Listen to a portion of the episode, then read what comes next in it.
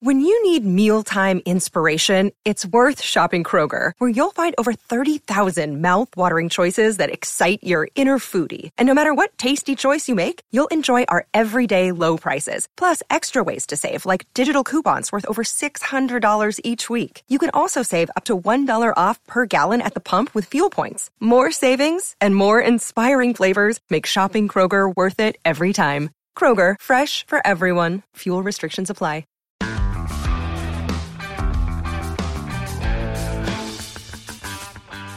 Hey, hey, it's Conrad Thompson, and you're listening to 83 Weeks.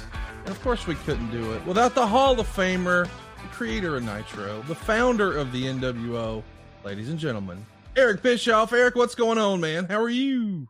Blessed as always, brother. Things are going great.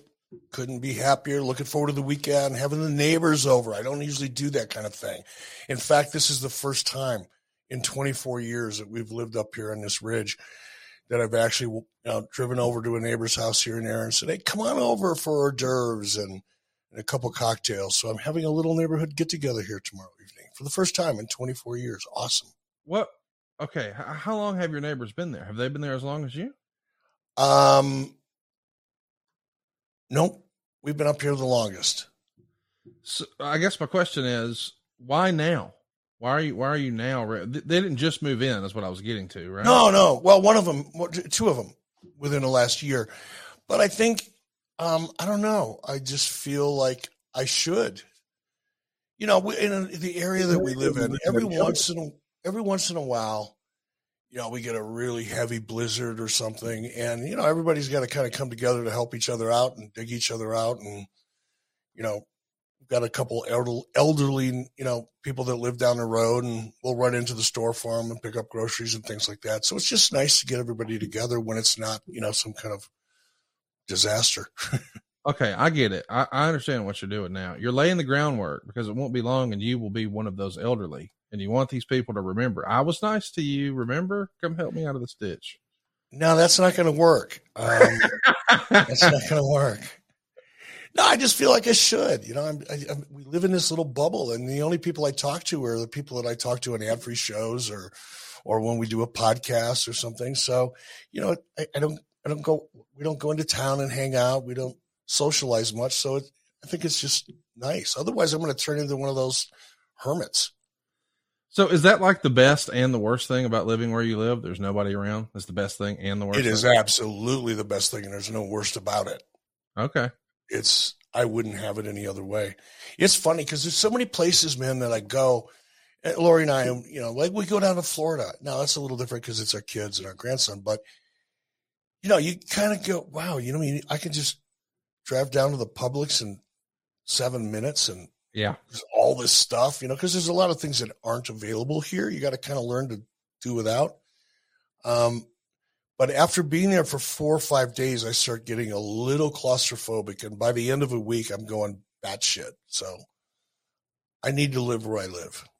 Well, I'm excited that you do. I mean, it was so cool to see it on the uh, the NWO documentary they did on A and E. I mean, you it looks like you stepped right off of a postcard. I mean, it's unbelievable. The most picturesque surroundings, and I'm sure it was the type of place that Rick Steiner would enjoy. He's our subject today and uh, we're going to spend a, a, little bit of time celebrating him. And we're doing it because our man's going to be celebrating a birthday this week, March 9th.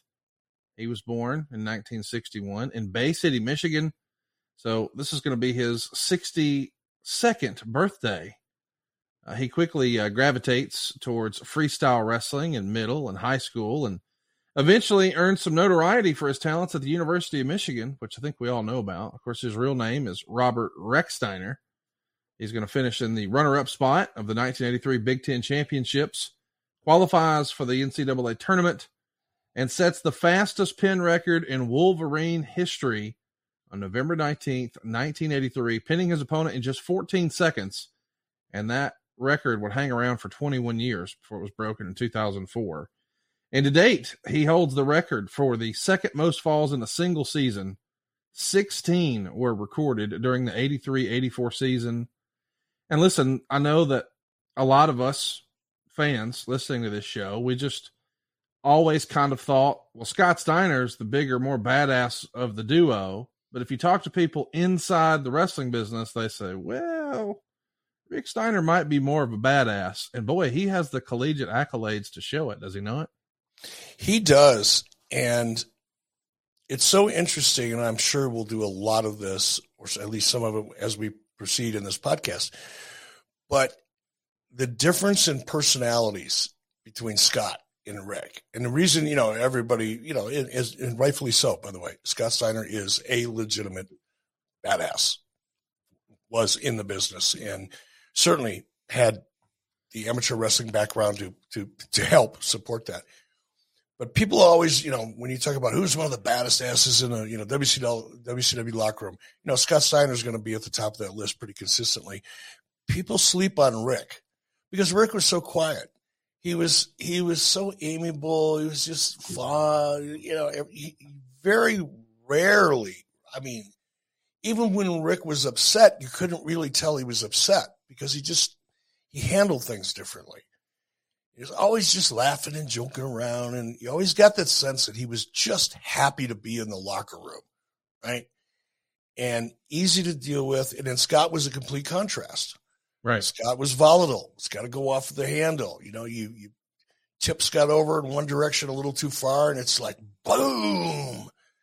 And he was intimidating. Scott was intimidating but Rick was the real badass. And every once in a while, if if both Scott and Rick were involved in a situation and Scott would start tipping over a little too far, Rick handled it. Didn't have to do much or say much. He was just he was the only guy that could really settle Scott down in, in a situation where Scott was getting a little volatile. Two different personalities. By the way, before we go too far, shout out to Coach Rosie. Good luck tomorrow the team. Coach, big game for you tomorrow afternoon. Denovius Mack, thank you for all you do here over at uh, 83 Weeks and for your help. And uh, I hope Kaya had a great birthday. I sang Kaya happy birthday on, on social media for her birthday. Keith Morrison is here. Travis Midway's here. Josh Eddy. Thank you all for being here. Appreciate it. Absolutely. In case you're uh, lost in the sauce here, we have a live studio audience whenever we do our shows. We've been promoting since the very beginning of adfreeshows.com that you get our shows early and ad free. Well, it doesn't get any earlier than being part of a live taping, being able to interact with us. It all happens over at adfreeshows.com. And right now, you can do the first week on us, do a free trial, and enjoy more than a dozen of your favorite wrestling podcasts for just $9 a month at adfreeshows.com. So let's talk about it. Rick Steiner makes his professional debut under the name Rick Steiner I think a lot of our listeners maybe have put that together over the years, but their shoot last name, if you will, their real legal birth name is Rechsteiner. So why not just split it up and call it Rick Steiner? That happens in 83. He's trained by your old pal Brad Rheingans and Eddie Sharkey, and over the next five years, he's going to wrestle everywhere. Uh, the Montreal based international wrestling, the AWA, the UWF, even New Japan. And then he settles in with Jim Crockett Promotions in 1988 and my research indicates that uh, he was actually at the AWA about a year before you came in. Does that sound right, timeline wise?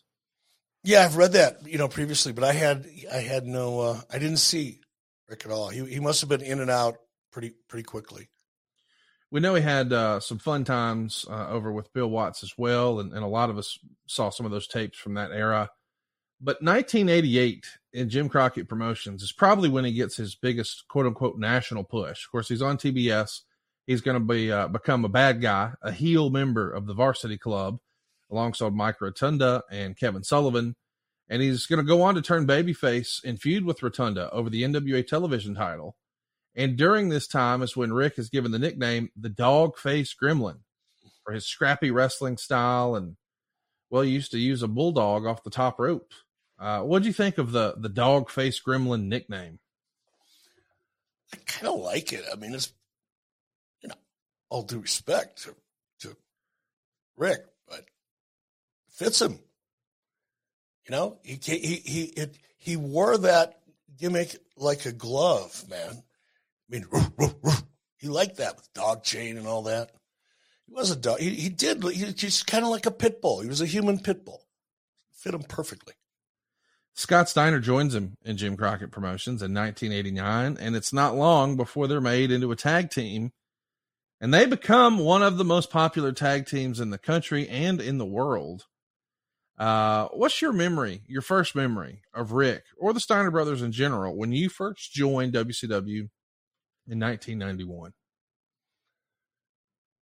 I think it was Halloween Havoc in Chattanooga. Oh, the, the Chamber of Horrors. I'm sorry. This was the Chamber yeah. of Horrors. Yeah. Yes, yes, that bizarre pay per view. It's crazy, but I'm in Chattanooga. I'm excited. I'm still brand new to the company. Like, I barely could remember anybody's names because I was flying in and out. You know, I was only there for a day or two, do TV, poof, go home. So it wasn't like I bonded with anybody. Still new. So I go to Chattanooga, big pay per view. That particular, I don't remember the name of the venue, but it was part of the campus up there, part of the university. University campus. of Tennessee, Chattanooga, UTC.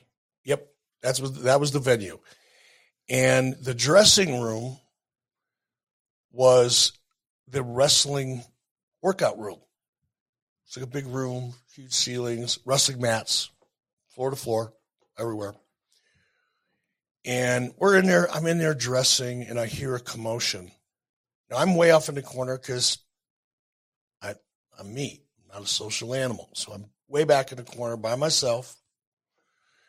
And I hear this hooting and hollering, and I look up, and the Steiner brothers have a referee. Uh-oh. Now, for the life of me, I can't remember the name of the referee, but he'd been around for a minute. And he must have been screwing around with the Steiners and thinking he was one of the boys or whatever, but he stepped over the line, I guess. Uh oh. And as I'm sitting in the corner, taking things out of my bag, getting ready to throw on my ridiculous tuxedo or whatever I was wearing on that show, I look over to this hoot and holler and I see them, Scott, basically got his knee in somebody's back and he's duct taping this poor referee's feet together. Oh no. And then they duct tape his mouth so he can't Uh-oh. scream. And his hands are duct taped. And one of the Steiners, and I don't remember which one, takes the guy's pants off and sticks a pencil up his ass. Oh. And I'm thinking, huh, no, no messing around with me. I'm not, I'm not going to get in on a rib. I'm not going to pretend I'm friends with anybody. I'm not stepping over any line that's going to result in me getting duct taped up like a mummy and having a pencil shoved up my ass by these two monsters.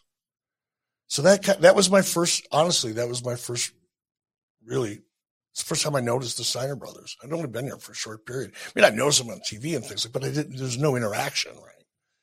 Thinking, oh my God, what did I get myself into? now, at this point, Eric, you know we've touched on this before, but we should remind everybody: you had had a lot of occupations. You had tried a lot of things. You had been a model.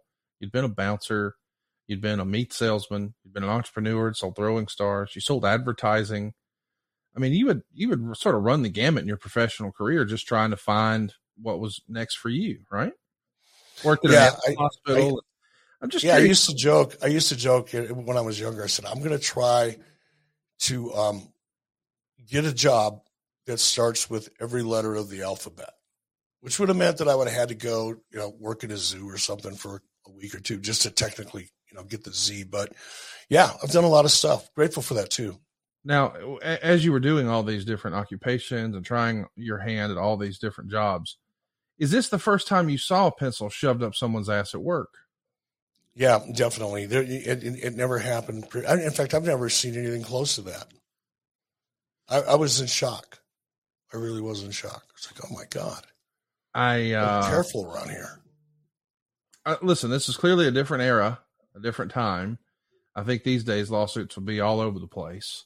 In mm. those days, was this just uh well, don't do whatever you did again. I mean, what happens? What's the fallout from something like that? My goodness, the visual. Um, I think that was a version of you know being. God, I don't even want to say this because it's such a bad thing. But you know, you you got to keep people in their lane, and whoever the referee was stepped out of his lane, thought he was somebody he wasn't, and paid the price for it. But that's kind of like keeping control of the locker room in a way, right? You're just kind of setting boundaries. So this is old school policing the locker room, shoving. Yeah, I think. Okay. I think I know it worked on me. I thought I'm never gonna I'm never gonna take liberties messing around, telling a joke about a wrestler or stepping out of my lane. I'm just gonna hold that microphone and, you know, keep to my business.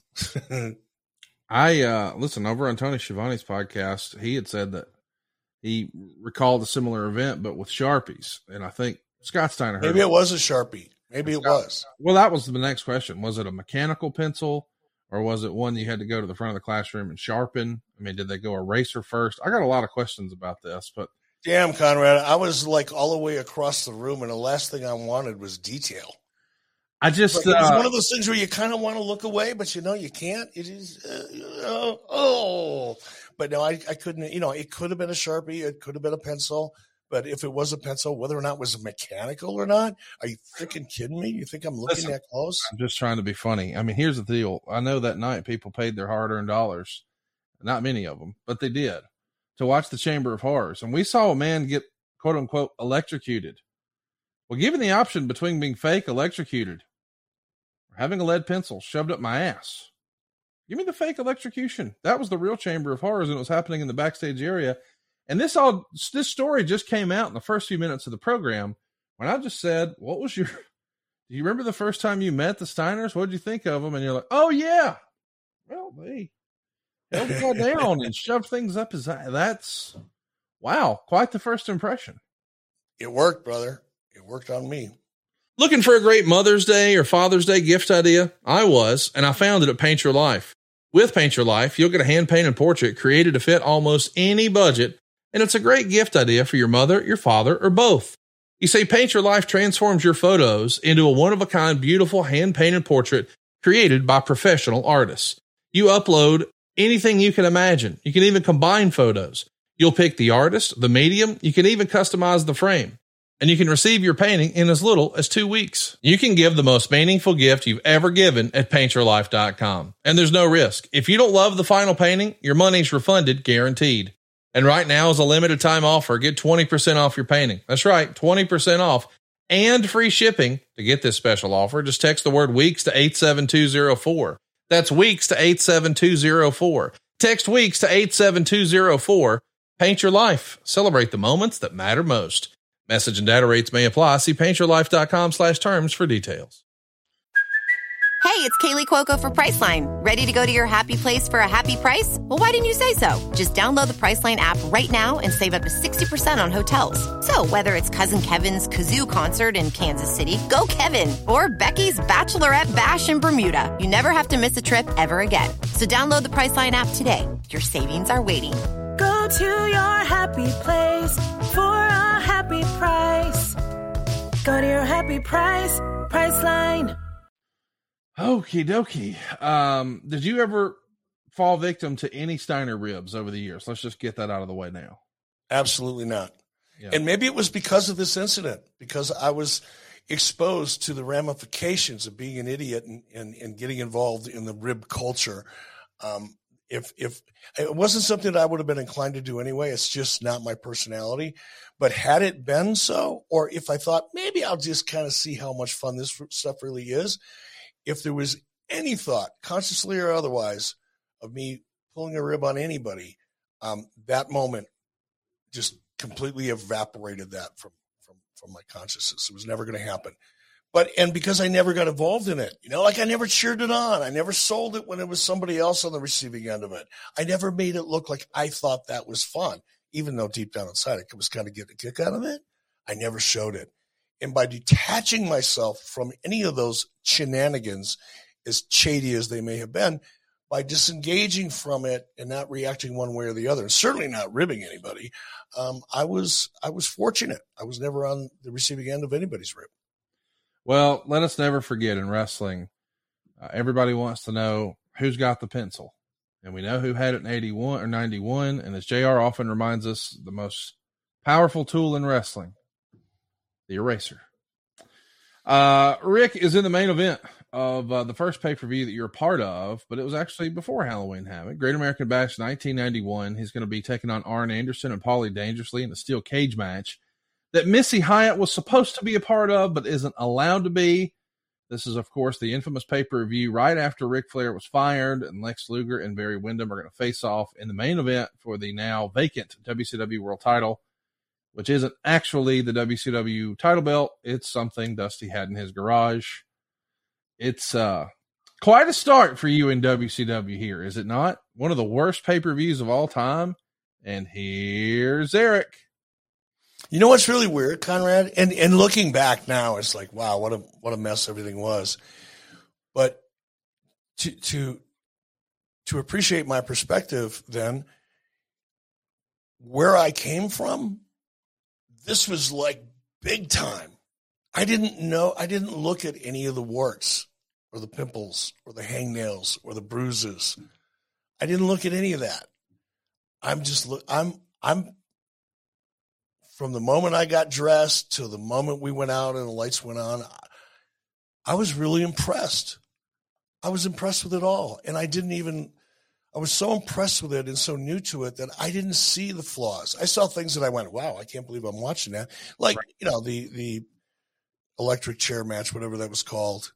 Um, I mean, that was like pretty over the top for me, but I thought, well, if that's the big, if this, if this is what it takes to be the big time, then damn I'm glad I'm a part of it. It wasn't until long afterwards that I looked back at it and go, ooh, ooh that was a stinker. Again, it was the timing, it was a situation. Just seeing the production and, and how big it is and, and how they make it all happen for the first time, I'm sure that was enough to have you in awe. And let's not forget that's the day they had a scaffold match where P.N. News just laid down and Steve Austin called it the worst match of his career. That I, I got to tell you, Conrad, not to interrupt you, I'm sorry, but that that scaffold match, that was bizarre to me. I mean, I was really concerned for the people involved. You know, I mean, I love good TV and I love when something happens that you don't expect to happen on live TV, but man, that was just a little too far for me. I remember just being in awe. I know we're here to talk about, you know, Rick, but I was just, I was in awe and not in a good way. I was like, oh my God, someone's going to die and it's going to be on TV. It was crazy. And you couldn't do much up there, so it wasn't that much fun to watch. In this era, Rick's on a bit of a singles run because Scott was injured. Uh, and Rick even uh, gets a win over Lex Luger here in Huntsville at the Von Braun Center when Luger was champion. And Rick would lose to Lex at the Clash of the Champions from Savannah. It's uh, his biggest WCW title match at the time you know, we know that Rick is going to go on to be one of the most decorated tag team wrestlers of all time, but it's his brother Scott who enjoys singles runs as the world champ. Do you think there's an alternate universe where Rick could have been the top guy? He could have been the world champ? Could have, sure. I'm not really sure that that was something that Rick was really all that interested in. I never, and I got to be pretty good friends with Rick. Well, I'm sure we'll talk about this. You know, Rick and I did some amazing stuff together way outside the ring way outside the United States. Um, and as long as I've known Rick and as close as we got, um, I never asked Rick if he ever had aspirations to be the guy. My impression was not. My impression was that he, he, he was happy to be able to make enough money to provide for his family to, to, to the level he did was he was very successful financially, very, very successful for a long period of time. Not just, he didn't have a short career. He had a, he had a very long career and he made great money during that period of time. And I think he, it's just, just a gut, man, just an instinct, but I think he was just happy where he was at. I, I don't think he had that drive or need. He had the drive. You don't get to where Rick Rex Steiner got as an amateur, especially in amateur wrestling, that is in collegiate. It's so, it's a grueling sport. I think it's one of the toughest sports in the world. And to reach the level that Rick did, certainly drive was not something that he was lacking. But right. I don't think it necessarily was, you know, being the guy in, in WCW. I don't know. I'm sure he would have been happy and he would have performed well, but I don't think he was driven to it. Well, we know that uh, eventually Scott returns and the Steiners go back to kicking ass in the tag team division. They were my favorite tag team as a kid. Just absolutely loved them. I loved uh, all their tag team moves, certainly. I loved that they would often wear, you know, their belts backwards or upside down and mismatched boots. And a lot of that was Rick Steiner. I liked the headgear. I liked running around and barking. I liked the top rope bulldog. I love the Frankensteiner. And man, did Scott Steiner have one of the most epic mullets of all time? What do you think separated the Steiners from everyone else in the tag team world in the early 90s? I think it was their amateur wrestling background. And and look, a lot of guys had wrestled in high school and college. Maybe not a lot, but it wasn't unusual. But again, it's like, you know, you could be a really, really good amateur wrestler, even at the collegiate level, but to, to reach the level that both Rick and Scott did, or Kurt Angle, obviously, or Brock Lesnar, when you get into that, that level, you're, you're a very special human being and you have very unique abilities. And, and I think you have a level of confidence that kind of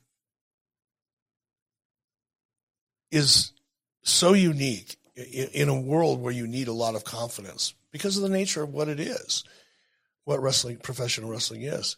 And I think it was their confidence in themselves and their abilities that really made them so much different than everybody else. About a year later, it's December of 92, the Steiners are on their way out of the WWF, and our good friend Jim Ross talked about the Steiners' departure over on Grilling JR. And after Rick got injured, the idea was floated to have Scott turn heel for a feud between the brothers upon Rick's return. And JR said, I remember the cowboy having issues communicating with Scott Steiner. He perceived Scott as being very volatile and dangerous. Bill told Rick that, I'm not going to sign your brother back. And that made their decision, their decision, easy for me to say, to leave WCW for WWE that much easier. Rick was the foreman of the ranch, but his little brother, not renewing or getting cut from the team, however you want to look at it, did not set well with Big Brother. Have you heard that before? That Bill Watts wasn't going to re-sign Scott Steiner, and that's the reason they left. No, I didn't hear that, but but I understand why Bill Watts thought Scott Steiner was volatile and dangerous because Bill was a bully and Scott was somebody you didn't bully. Scott did not give a damn. He could care less. Obviously, We've seen that kind of manifest in other situations in WCW. But for for yeah, I, I bet you Bill thought he was very volatile and dangerous because he was, as far as Bill Watts is concerned. I think Scott wanted to rip him apart and easily could have. Well, I'll tell you this. Sounds like my man Scott back then could have used some Mindbloom. You know, there's no quick fix for anxiety and depression. It's not finding a new therapist. It's not starting an exercise routine not more or regular meditation or a better diet. Sometimes you need to unlock your brain, a new way of thinking about and seeing the world. And maybe that thing is guided ketamine therapy from Mindbloom. There's a new tool to improve your mental health at home ketamine therapy. Mindbloom is the leader in at home ketamine therapy, having safely helped thousands of people overcome their anxiety and depression. And unlike traditional talk therapy, Ketamine works quickly and doesn't have the unpleasant side effects and traditional antidepressants. In a study of over 1,200 Mindbloom clients, 89% reported improvements in their anxiety and depression after only two sessions. And Eric, I know you've done a lot of research on this and you've checked it out, you've tried it. What was your experience like with Mindbloom? What say you? My experience was excellent. And I and I'm always careful about this one because I I don't want anybody to do anything because I did it and it worked for me because we're all different. We all have different situations. We all have different baggage, things that we're dealing with. There's no one size fits all, which is exactly why I'm excited to support Mindbloom because I think people need to search alternatives before they jump on any one potential pharmaceutical solution. I'm I'm not a big fan of the pharmaceutical industry. Between the pharmaceutical industry and the food industry, they spend more than eleven million dollars, or eleven times more than the National Institute of Health, coming out with all this ridiculous research that encourages people to use more pharmaceuticals, or to eat worse food, or eat food that's even less healthy for you. On a side note, this has nothing to do with Mindbloom, but to give you an example of why I don't trust the pharmaceutical industry or the food industry, is that there is a new food pyramid out. It's called the Tufts, Tuft, T U F T S, um, Food Compass, where Froot Loops and Cocoa Puffs are a higher nutritional option than a steak and the government is is is being subsidized much like the pharmaceutical industry. Oh, by the way, there's a new drug out called Ozempic, which they're trying to push on people. Um, that is a, a, a, a drug that has horrible side effects potentially, and you have to be on it for life. And because of my the lack of trust I have in the pharmaceutical industry and the food industry, I always encourage people if you're having issues, don't run to the doctor and, and just jump on whatever prescription they're willing to give you. There are alternatives and do your research when it comes to dealing with issues like depression and anxiety. Don't just go run to the doctor and get a fistful of whatever, whatever they're willing to pres- prescribe to you because there are better solutions. And I think Mindbloom is an opportunity for people who are considering perhaps finding a a solution to help with some of these issues, please do yourself a favor, do your own research. Don't listen to me. Here's what I want you to listen to me when it comes to. I want you to listen to me when it comes to me encouraging you to do your research and certainly look at Mindbloom because it is a solid alternative. It's a good alternative. Right now, MindBloom is offering our listeners $100 off your first six session program when you sign up at mindbloom.com slash 83 weeks and use the promo code 83 weeks. Take the first step and break free from your anxiety and depression with Mindbloom. That's mindbloom.com slash 83 weeks and use the promo code 83 weeks. So Eric, we, uh, we've talked about your interest in Japan at length here on the show, but the majority of the conversation was about the 1995 talent exchange and after. What was your role in organizing this joint show with New Japan in May of 94? I think that was my first uh, attempt to try to resurrect the relationship between New Japan and, and WCW.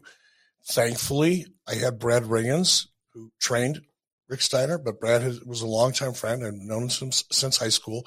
Brad was also the U.S. liaison between New Japan and and the uh, wrestlers from the United States that the Japanese would bring over, New Japan would bring over. And because Brad Rheingans had such a great relationship and, and the office in New Japan trusted as they, well, they should have, he earned their trust. Um, because they trusted Brad so much, Brad was largely responsible for me being able to salvage that relationship, especially in the very beginning when, you know, the people in New Japan, they, they didn't know me had no idea. I was just another one of the knuckleheads coming through the turnstile to run this dysfunctional thing called WCW.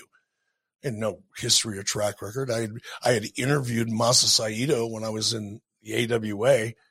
Um, that was it. And I doubt he remembered that. But Brad was very, very instrumental in it. Sonny certainly helped a lot when it came to translation and things. Um, and that was that was my first opportunity to kind of bridge that gap. Uh, well, we know that uh, the Steiners are going to be working with New Japan, uh, and they're going to do a co-produced New Japan and WCW show.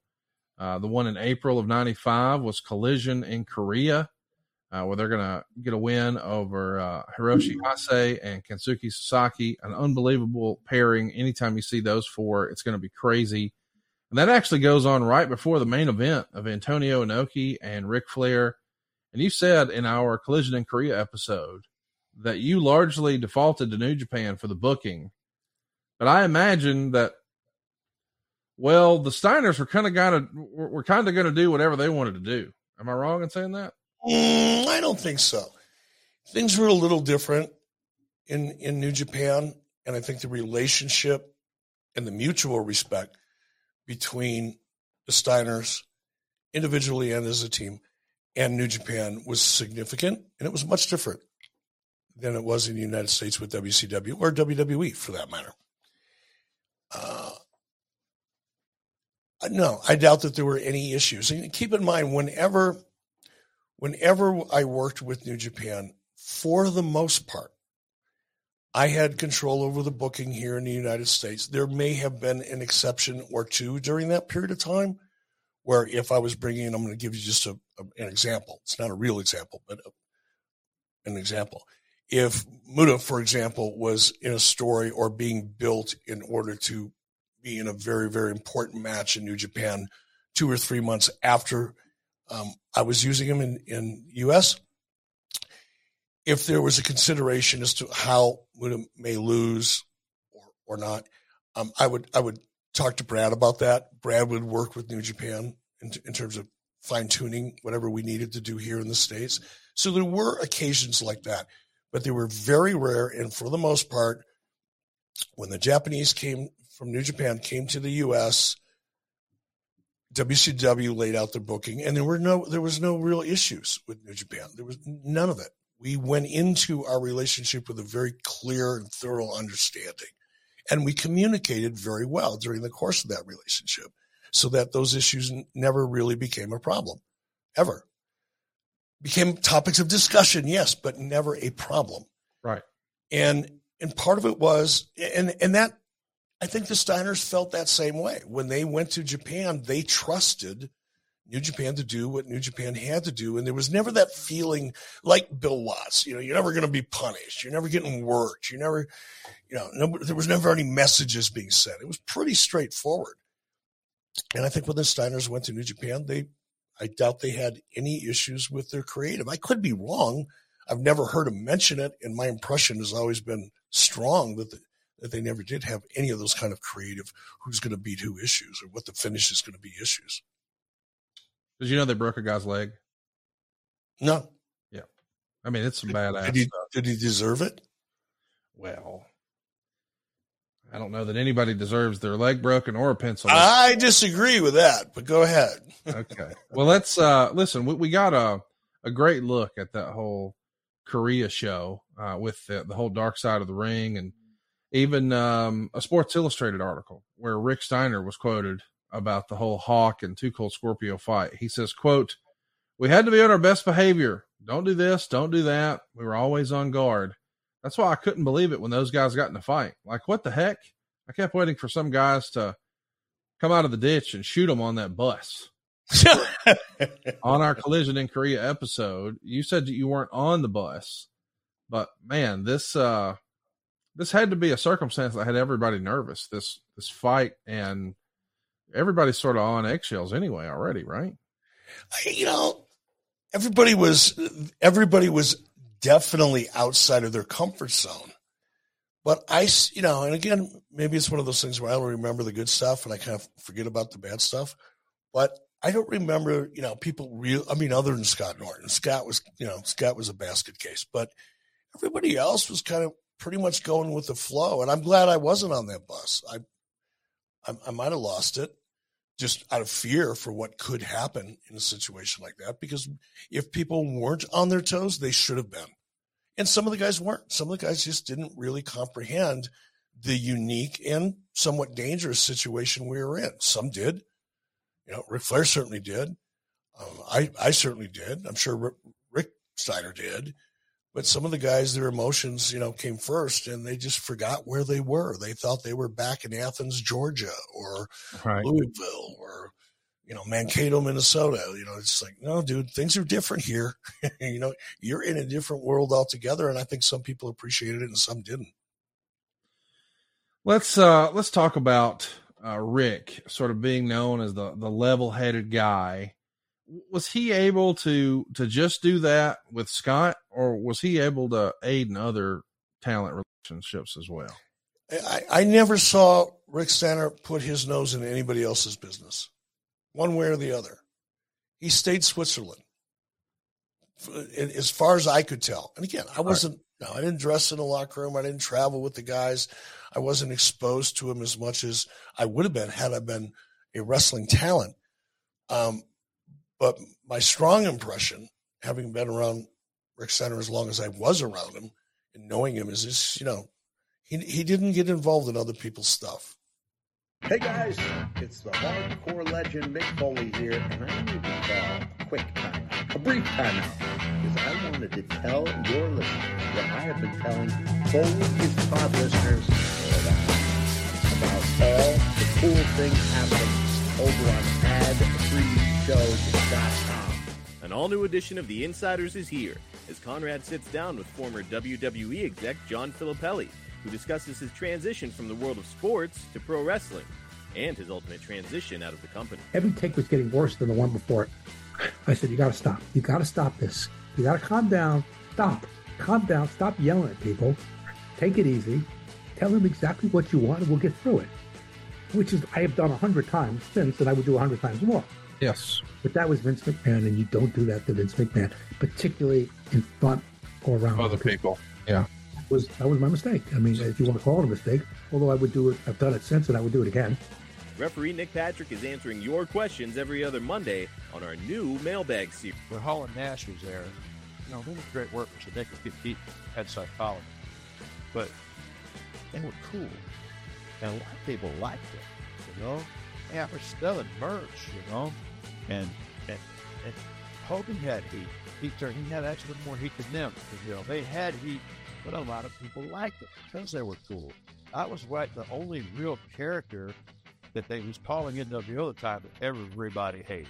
You know, yeah, everybody wanted to see me get so it worked. You know, they you know, Saturday and yeah, and, and so it worked. You know. Tony and Conrad have taken their shenanigans in front of a live studio audience as they sat down live with ad free shows members. Hey, um, did you ever uh, pet Jake Snake? No, never did. I had a chance to in Chicago, but it was was way too big, not in my league. Hmm. What's the right size snake for you? Uh, one that just coils up and leaves me alone. Yeah. Have you ever oranged a Cassidy before? Orange to Cassidy? Yeah. Would that be with uh, with one of those juicers, the juice machine, or you just squeeze it until all the juice comes out of it? it runs down your leg or his leg. You one or gotta, the you gotta other. be got to be specific here with your dumbass questions here, Cassio. That's just a small taste, of what you the four letters to support. Season yourself by ad-free shows. The best value in wrestling today. Sign up now. Right now.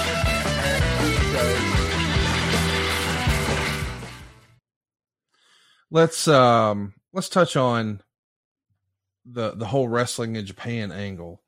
Rick would say to Sports Illustrated, wrestling in Japan is not high energy and people hollering and screaming. In Japan, you did a few moves and they clapped. Over in Korea, shoot, they didn't do anything. They didn't clap, they didn't do nothing. I've never been through anything like that. So it was a totally new experience all around. They also talked about how wrestling sort of leads to a life that's maybe a, a blur because of the pace. The things about those trips is you experience all that stuff and then you go home and you don't see the guys for two or three weeks. It all sinks in and you get back and go, Oh yeah, remember that trip? And blah blah blah. You're back on the road, back in the United States. Everybody's having fun. Everything's back to normal. Was that kind of the way you remember it? It was surreal, but then you decompress and then it's like business as usual. It's just in the rearview mirror. Let's go. I never looked at the experience in Korea that way. I've always, in fact, you know, last night when I knew we were going to be talking about this, and I and I thought, and I anticipated the subject coming up, so I, th- I thought about that trip, and it's still to this day. I think if someone had asked me, if someone were to ask me, what is the most unique and exciting experience you've ever had, it would be that trip to North Korea. I mean, was it as much fun as some of the other stuff I've done? Absolutely not. You know, was it as much fun as pulling my mask off, you know, and revealing myself, you know, uh, with Stephanie and, and, and all that? I mean, that was really fun. Working with Stone Cold Steve Austin in a pay per view, that was, you know, an experience I'll never forget. And I'm one I'm very, very grateful for. But in terms of the most interesting and exciting thing I've ever done, I think it would have to be that trip. And I think about it often, how unique that was. I mean, just think about it. Think about just this kid from Detroit that loved growing up watching wrestling that never aspired to be in the wrestling business. That just through a series of coincidences and some, you know, personal interest, I end up being offered jobs in professional wrestling Right. and then become the president of the company. And all that is exciting. But to to think that this kid from Detroit, who in 1964 sat in a living room and listened to the Cassius Clay Sonny Liston fight on the radio, and you fast forward through all of that, and here I am sitting on a plane next to Muhammad Ali, who was a childhood hero and still is a hero to me. Um, sitting next to Muhammad Ali, of all people, going to Pyongyang, North Korea, a place where very few Americans since the Korean War have ever stepped foot in. I just, that's fascinating to me how life can come together and how one thing always leads to another thing that you sometimes don't expect. Sometimes you do and you're working towards it, but sometimes shit just pops up in your life and you have these amazing experiences that no one else you talk to anywhere is really ever going to be able to relate to. In this case, a small group of guys from WCW can to some degree. But man, what an experience. I never took it for granted. I never thought, oh, it's just another one. Eh, it was a fun road trip. No, not for me, brother you know, running through the streets of Pyongyang. Ric Flair and I, you know, because after that incident, knowing that like we just couldn't go out and run, Ric Flair and I running the steps in the hotel we were in. That was magic, man. That was just magic. Crazy stuff, man. And uh, it, it's important just to add context to this. When you're doing all that over there in Korea with the Steiners, they don't even work for you. They're actually not with WCW. They're just working with New Japan and they finally come back full time to WCW uh, in March of 1996 on an episode of Nitro, losing to the Road Warriors. And at the time, the newsletters would say the Nasty Boys' non appearance as advertised on the live Nitro event opened the door for the return of Rick and Scott Steiner, who faced the Road Warriors and even put them over. The Steiners' deal to come in and work a program against the Road Warriors was put together in midweek and no doubt for a high dollar figure as well. It was explained on television that the Nasty Boys were taken to the hospital, and it was left up in the air whether it was the Road Warriors or Steiners who had done it to them, which appeared to be a situation of burying them if need be, or creating a program with one or two of the teams in the future if they're brought back. Bischoff didn't bury them on air.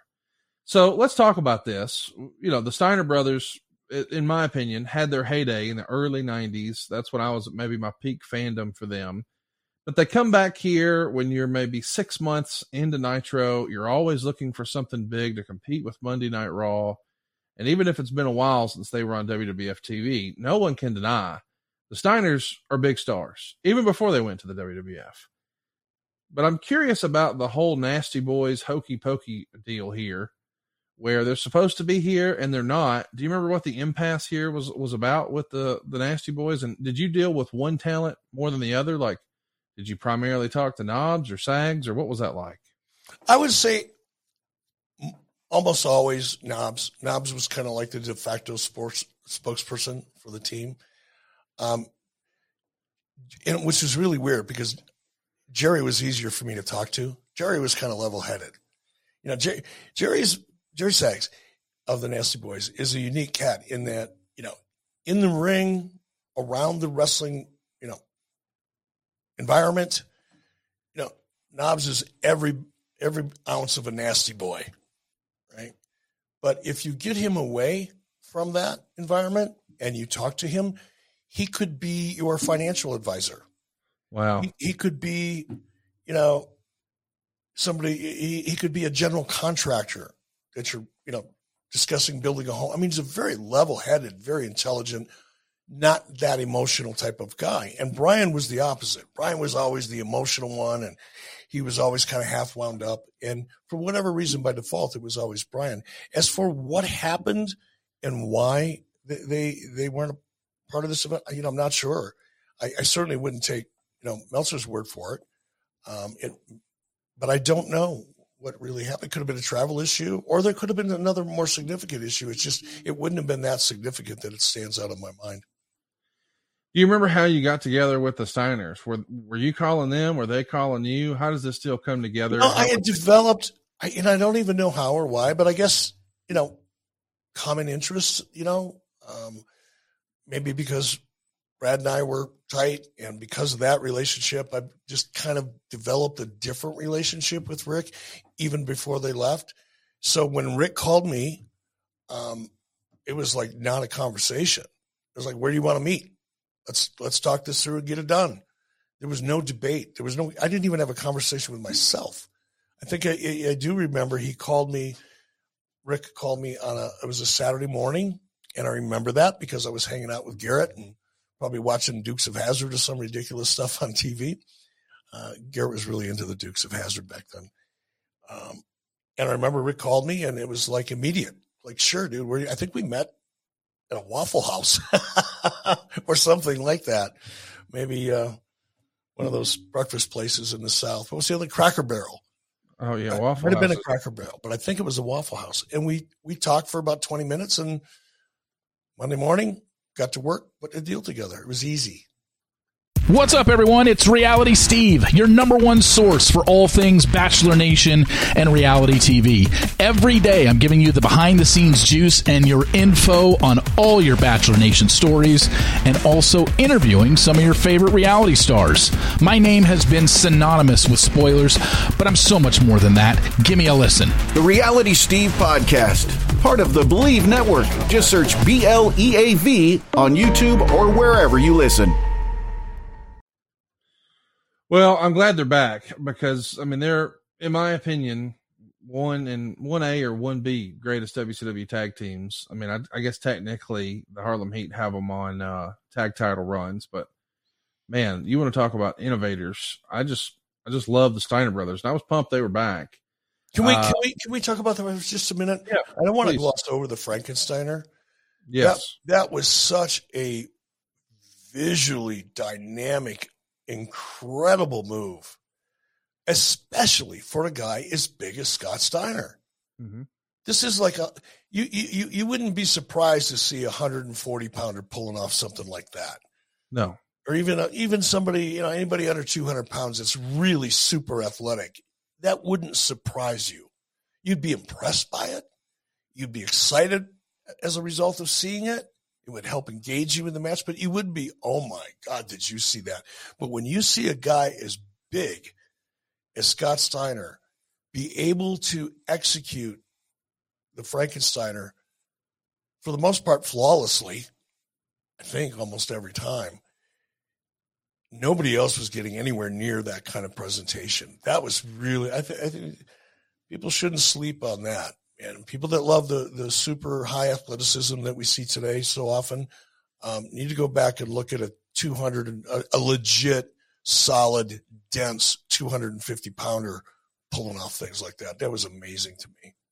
I mean, I think he deserves credit for inventing the move. And I know that, you know, we've seen it become super popular and probably executed better down in Mexico. And they call it a Hurricanrana, or as Ric Flair calls it, a Have a Corona. Uh, I love that. have a Corona is really what he calls it. It's great. Anyway, I, that's the first time I saw it was uh, was Scott Steiner, and for that matter, if you go back, you can see him. I think down in Memphis, certainly a territory show, but it may have been in the Memphis territory. He did a move that he called the one and a half, uh, or maybe the announcer called the one and a half superfly. It's the first ever shooting star press, and this isn't a little guy doing this. This isn't Rey Mysterio or Psicosis or a light heavyweight. I mean, this is to your point, a jacked heavyweight bodybuilder pulling all this stuff off. And I'm just fascinated by the idea that even in 96, we bring them back here and they're sort of heritage WCW, NWA performers, but so are the Road Warriors. And that's who they're going to be wrestling. But we bring them back and in their quote unquote return to WCW, not really a debut because they've been here before, but they lose to the Road Warriors. Was that just based on, hey, we think there's more merch opportunities with the Road Warriors? They're hard to do business with. We should placate them let's see the attitude the Steiners have. Are they willing to do business? It can lead to a larger story. I think a lot of people would assume, hey, the Steiners are back and they're going to destroy somebody, and then we'll build towards this. Instead, Nasties are out, and as a surprise, it's Steiners versus Road Warriors. It feels like in that era, that could have been a main event that you built towards. Yeah, and as you're speaking, I'm trying to think why. And my only thought is there may have been a New Japan reason for that because both the Steiners and the Steiners were very important. It's also something that people that I haven't talked about before. Steiners were very, there were a couple teams that were very important in New Japan, or a couple talents. Um, at the top of that list was the Steiner brothers. Right. Believe it or not, right below them was the Nasty Boys. Don't ask me why. I couldn't explain that to you. Because well, the Road Warriors were over there too, right? And the Road Warriors were definitely over there. Um, so I would guess. I don't think I booked that. I don't think I was involved in that decision, other than being made aware of it or approving it to whatever extent I needed to. But I think that was probably something that New Japan had something to do with because of where they were going with the Road Warriors and where they were going with the Steiner brothers. And that was another thing that made it easy for me to bring the Steiners back, even at more money, is because my deal with Japan allowed me to offset a lot of that. As people don't realize, you know, the value of that relationship. And it was more than just a financial opportunity. But when you, you know, while I'm managing my WCW talent budget, which is other than you know, talent budget had to be the single biggest item on that thing.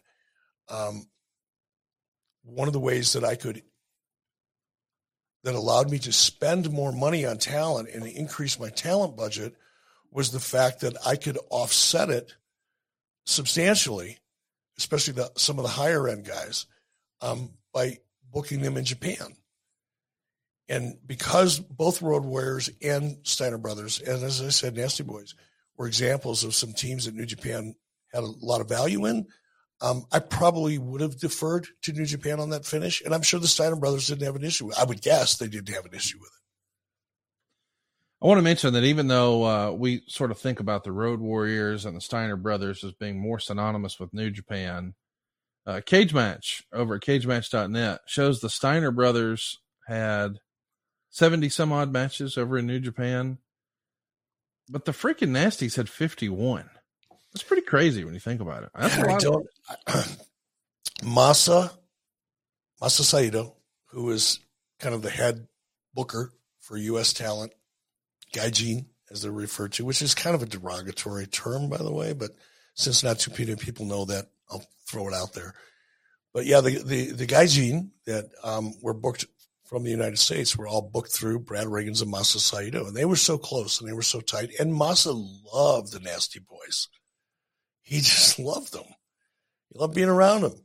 Loved, you know, he got frustrated with them like I did, and like a lot of people that worked with him did, because oftentimes, especially Brian, would take things too far in the name of a good rib or fun, kind of not know where to draw the line. And sometimes that was a problem. But for the most part, they were lighthearted, fun guys to be around, and Masa dug it. It was probably one of the reasons they got booked so often in Japan. Uh, the report is careful to, to point out here that you don't bury the nasties. So, and we know, of course, um, they're going to stick around and maybe have some tumultuous months. But the Steiner brothers coming back here, just to remind everybody, this is March of 96. So just two months before the wrestling world changes. And along the way, the Steiners are going to feud with the Road Warriors, the Nasty Boys, and Public Enemy, and then unsuccessfully challenge Sting and Lex Luger for the tag team titles on a June 3rd episode of Nitro. And a few weeks later, on the 24th, Harlem Heat beat Sting and Luger and the Steiners in a triangle match for the tag straps. And that sets up a feud through the summer of 96 where Harlem Heat and the Steiners trade the title the titles back and forth July, of course, that year is when Hulk Hogan is revealed as the third man. And boy, everything changes. But Rick Steiner, I mean, at this time, he and, and his brother are definitely one of the uh, the foremost representatives of the WCW side of this angle, right? Absolutely.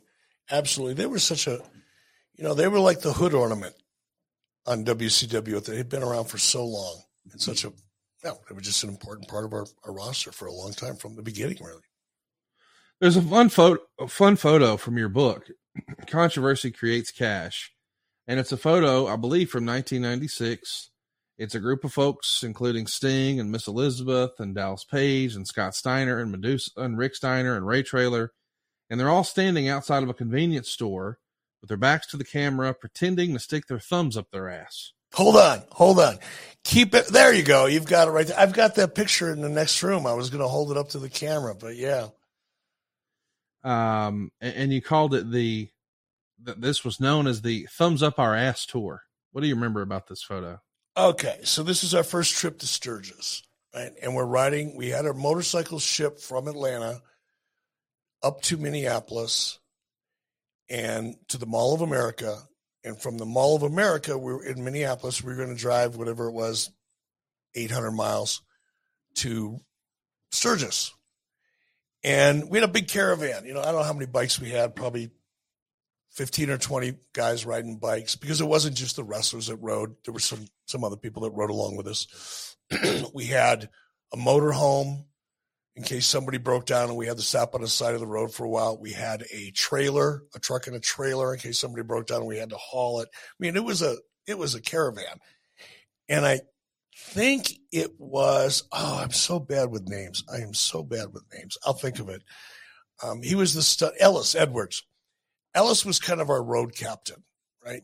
And of course, none of us, you know, none of us on that trip had ever taken that long of a ride, especially as a part of a group. It's a different kind of a feeling, you know. It's it's yeah, you got to stay organized, but it's so much fun. It is the it is it's hard to explain unless you've done it, especially if you're with a bunch of friends.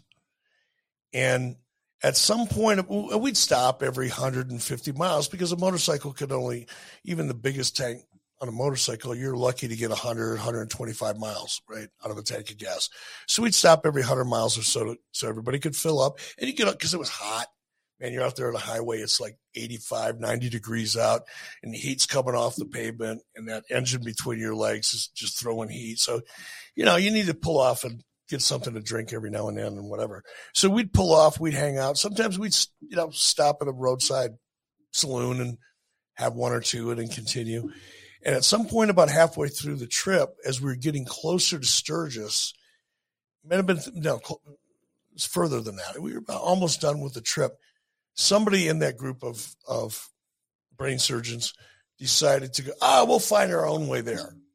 And I think Ellis gave somebody directions, and Ellis may have given them the wrong directions, or some. I don't know what the cause of it was, but that group that you just saw decided to peel off from the from the group and go explore on their own, and they got lost.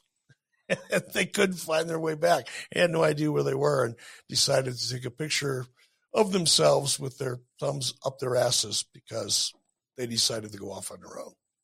Fun story, but I do. I have the picture. It's mounted in the next room.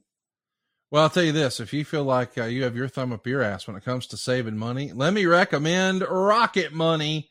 Are you wasting money on subscriptions? You know, 80% of people have subscriptions they forget about, and I was one of those folks. Maybe for you, it's an unused Amazon Prime account or a Hulu account that never gets streamed. True story. My wife and I both signed up for Hulu at the start of the pandemic. We just discovered it like 18 months ago, thanks to Rocket Money. There's this great app that we started using to track all of our expenses and because of it, we no longer waste money on subscriptions we don't use. Formerly known as Truebill, now it's called Rocket Money. And did you know how much subscriptions really cost? You see, most Americans think they're spending like 80 bucks a month. It's actually closer to $200 or more. That was the case for me. I'm saving cash and you should be too. This app is so easy. It shows you all of your subscriptions in one place and then it cancels for you whatever you don't still want. Rocket Money can even find subscriptions you didn't know you were paying for. You may even find out you've been double charged for a subscription. To cancel a subscription, all you got to do is press cancel and bam, Rocket Money takes care of the rest. So get rid of useless subscriptions with Rocket Money now. Go to rocketmoney.com slash 83 weeks. Seriously, y'all, they could save you hundreds per year. It did me.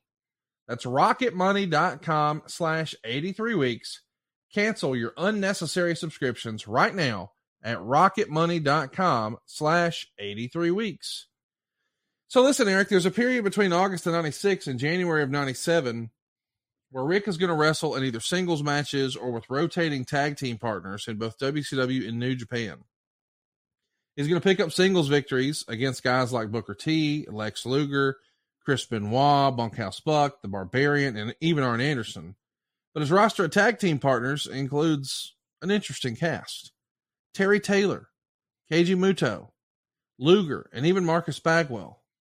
And of course, this is when Scott is suffering from an injury.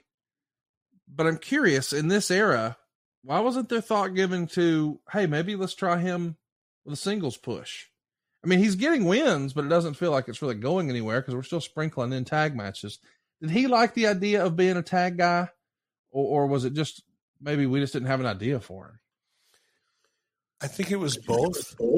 I, I think in my case, I just never creatively, I never thought of Rick as a singles guy, and part of that was just because maybe I don't know maybe I lack of imagination on my part. We'll put that at the top of the list. But once we check that one off, I think it was just because there was such they were almost like an institution, right? And and I never got the impression that that was something Rick wanted to do. We never had a conversation that suggested that that was something Rick wanted to do. It's kind of what I said when I go back to the beginning of the show. Is Rick was Rick was very content to perform at a high level in the environment that he had been performing in. And I don't think he ever said anything or I ever got an indication that he wanted to do anything else. And, and for whatever reason, I didn't either feel the need or didn't have the imagination to think outside of the tag team box when it came to Rick. We know that uh, Scott's going to come back and join WCW and the tag team here. Clash of the Champions 34. It's January 21st, 1997. The Steiners pick up a win over the amazing French Canadians, and four days later, beat the Outsiders to win the WCW tag straps, at the very first sold out. And the next night on Nitro, of course, you strip the Steiners of the tag titles and return them to the Outsiders. Uh, and of course, this is a, a, pretty legendary piece of business that we've just recently seen, even on A and E. Um, but it feels like, man, we're just picking up where we left off. We're immediately back into a great story and near the top of the, the card as a tag team. And that's when the now infamous car accident angle happens. On Nitro, we see Syxx's camcorder recording, I guess, what we would call a road rage incident. He's in the back seat of a car that's being driven by Kevin Nash. Scott Hall's riding shotgun, and he's encouraging Kevin Nash from the passenger seat to run the Steiner brothers off a highway and sends the Steiner's car flipping over in a horrible crash. And um, it's a fantastic shot. And we actually had our, our pal Neil Pruitt over on adfreeshows.com talking about it. It was a fantastic piece of business. Uh, Sean Waltman even uh, commented to the New York Post just last month. I just showed up to work that day and they said we were running the Steiner brothers off the road. And the article went on to name Ellis Edwards as the stuntman who was driving the Steiner's car. How does this idea come to be? And what was the fallout? Because I imagine this was not well received by everyone. Um, it came to be largely because of Ellis. You know, Ellison, Ellis came in on fire. You know, and Ellis, Ellis was just a dynamic little ball of fire. I mean, he was didn't drink, didn't smoke, didn't do drugs, but he was always like redlining. His energy level was so high and he was full of ideas. And this was a point in time when we're looking for, you know, creatively, I think our creative meeting sounded like something something like, okay, give me something I never expect to see in wrestling. Give me something big. Give me a moment. Give me something controversial. I mean, that was the tone. That's what we were looking for. And when you have conversations with a guy like Ellis Edwards, and all of his focus was on, you know, stunts and car stuff and motorcycle stuff. You know, he did a lot of it. He worked for two decades, I think, in WWE, doing a lot of the backstage craziness that you saw with cars and trucks and things blowing up. Um, but Ellis was so passionate about all that stuff. And I, I, I think it probably came up in a conversation with Ellis, like, "Hey, boss, I've got an idea. What if we do this?" And then you get Kevin Sullivan and everybody involved, and Neil Pruitt figuring, "Okay, I love that idea. How do we actually do that?"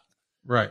And Ellis would have driven that conversation when it came to the actual stunt. Kevin Sullivan would have been the guy in charge of okay, creatively, how do we do this? How does it tie into the show? How do we present it? That would have been Kevin Sullivan. But that was a phenomenal piece of business. And in terms of the fallout, because it was such a phenomenal piece of business, meaning it was so well done, it didn't look like a wrestling stunt. No. I mean, listen, if you were a videographer, if you were in the television business, if you were an editor, you'd go, oh, okay, got it. But if you're like 99.999% of the people watching at home, it looks legit. You're going, what the hell? And because it was so real and so well done, I got a fair amount. Very rarely at that time in 96 would I get a call from anybody about anything that I did on the show. Just never happened. However, however, you're right. I, I, got a phone call on that one. It was it was too much. It went over the line. It was and it went over the line because it was too believable. It's so funny. Wrestling is such a weird thing in our culture, right?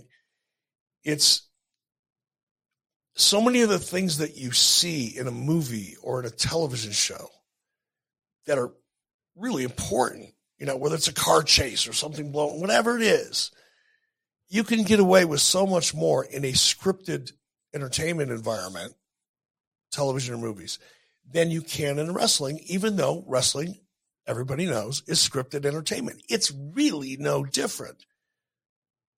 But for whatever reason, even to this day, there are things that you can get away with in scripted television in prime time that you can't get near on a wrestling show. And this was an example of that same kind of dynamic back in 1996. Uh, what did the what did the Steiners what did Rick specifically think of this creative? We're gonna do what now? You're gonna run us off the road? I mean, I know they know they're not actually flipping over in the car. I get that, but was this too far out for them, or were they digging it? Was this fun? I, I didn't. I didn't. I never got that impression. Keep in mind, this is 1996. This is like stuff's off the chain. Yes. We're, we're exploding. And there wasn't too many people in that environment at that particular time that are going to throw a flag on the things that we were doing because the things that we were doing were all working. So I, I never, now I, I wasn't there. I wasn't on the scene the day of the right. shoot. I, I wasn't there. I wasn't on location. So there may have been conversations that I'm not aware of, but in the conversations that I did have with everybody involved, never got any pushback. Were you pleased when you saw the footage? Oh, I was damn right. That was awesome. I was excited again when I saw it on A and E. It was it so was well done. Uh, the newsletters at the time would say there were so many complaints about the Steiner's car crash angle that it won't air on television again, and they were barely even acknowledging it on television this past weekend after making it making a big deal of it the week before. Is this maybe the first instance of Turner saying uh uh uh and wagging the finger a little bit? I mean, we know you're going to get more of that later in '98, but in early '97, is this is this the first time? Probably. Yeah. Probably. There may have been. I may have had conversations with Harvey Schiller about one or two other little things, but uh, this was the first one that came with any significant um, threat attached. Not a threat. That's not the right, but it was a serious conversation. It wasn't a, hey, Eric, how about in the future, maybe you don't do this or you don't do that? It was, we are never going to do a stunt like that again. And if one comes up that you want to do, we're going to have a conversation about it before you shoot it. Well, okay, boss. That's Harvey. So, Eric, we were at, we were talking about. I guess we got to clean all this up.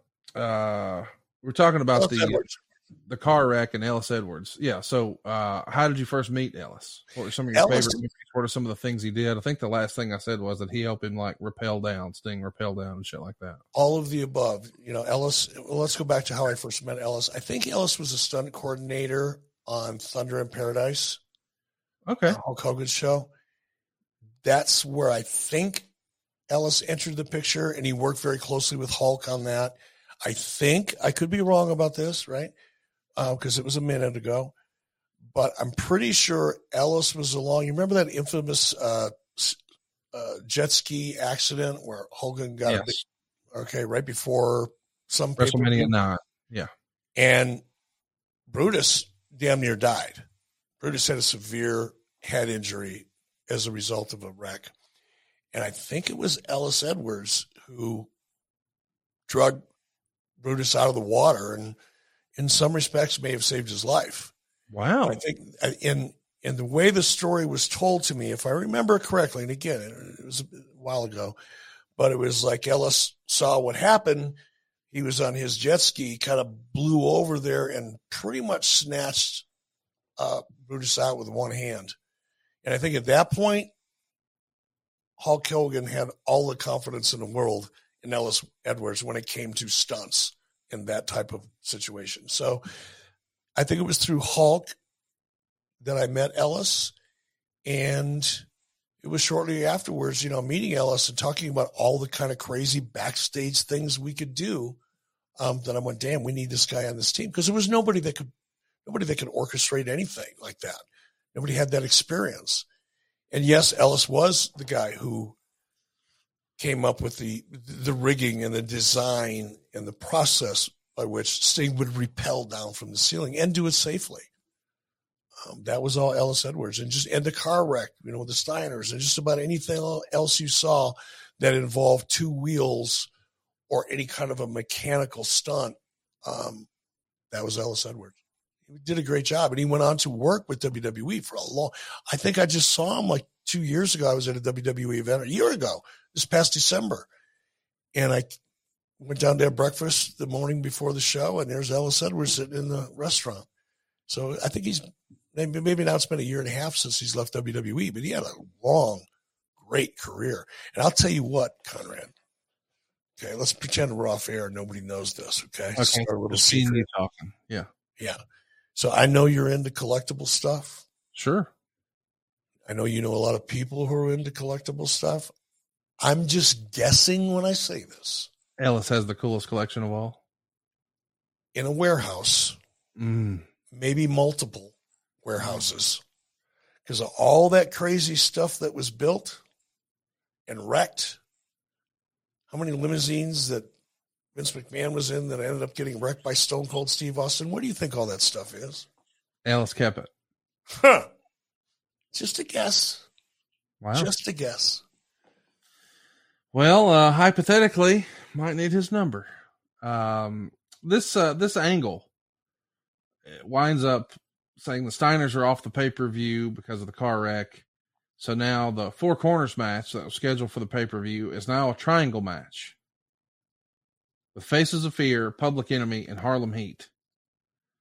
Man, what could have been? Like the Steiner bro, that angle should have been much bigger. We know the Steiners are going to continue to feud with the NWO throughout 97. And then there's kind of a shocking deal that happens, even though maybe it wasn't that big of a deal. Uh, the NWO has Ted DiBiase defect, and they're going to debut him as their new manager in August of 97. And, uh, yeah, he's here to help the Steiner brothers take down the outsiders. What do you think they thought about working with Ted DiBiase? I think they liked Ted and respected Ted. I think on a personal level, um, everybody was cool, probably happy to do it. I don't look. That was that was that was me trying to put a band aid on a bad decision. You know, it Yeah. was a bad. I, I brought Ted DiBiase in. I had an idea for Ted. It didn't work out for a variety of reasons, and this was just like, okay, what do I do with him now? So it, it, it, it, it there was not a lot of real thought behind it as to why it would really be beneficial for the Steiner brothers. It was just a move. It was a lateral move that I could make to keep everybody kind of occupied and reasonably happy. Well, that move happens in August of 97, and you're going to make another move in February of 98. You're going to split up the Steiner brothers. Um, I guess they're going to have some storyline disagreements. But one thing we can all agree on today is that Henson shaving is the real deal. I got to tell you, in my real life, I've been bragging about my razor from Henson for so long that I've become like an unofficial spokesperson, not just here on the show, but in my real life. I've got one in my travel bag. I got one here at home. I got one at the office. I convinced my barber to get one. Uh, my dad's got one. Everybody I know is in love with their Henson razor. And the deal is, we all fell victim to one of those subscription scams or we were overspending down at the drugstore. That's why you got to meet Henson Shaving. Check this out. Henson Shaving is a family owned aerospace parts manufacturer. That's right. Aerospace parts. That's what they do. They made parts for the International Space Station. They made parts for the Mars rover. And now they're bringing that precision engineering to your doggone face. Razor blades are like diving boards. The longer the board, the more the wobble. The more the wobble, the more nicks, cuts, and scrapes. You see, a bad shave isn't a blade problem, it's an extension problem. But by using these aerospace grade CNC machines, Henson makes metal razors that are just 0.0013 inches. That's less than the thickness of a human hair. That means a secure and more stable and more vibration free shave. And it gets better. The razor also has built in channels to evacuate hair and cream, which makes clogging virtually impossible. You see, Henson Shaving wants the best razor, not the best razor business. That means no plastic, no subscriptions, no proprietary blades, and no planned obsolescence. You see, the Henson razor works with a standard dual edge blade. It gives you that old school shave with the benefits of new school tech. And here's my favorite part of this. Not only is it a better shave than what you've been doing, it's also only three to five dollars a year to replace the blades. You heard me. Three to five dollars a year. It's time to say no to subscriptions and say yes to a razor that will last you a lifetime. Visit hensonshaving.com slash 83 weeks to pick the razor for you and use the code 83 weeks. You'll get two years worth of blades for free with your razor.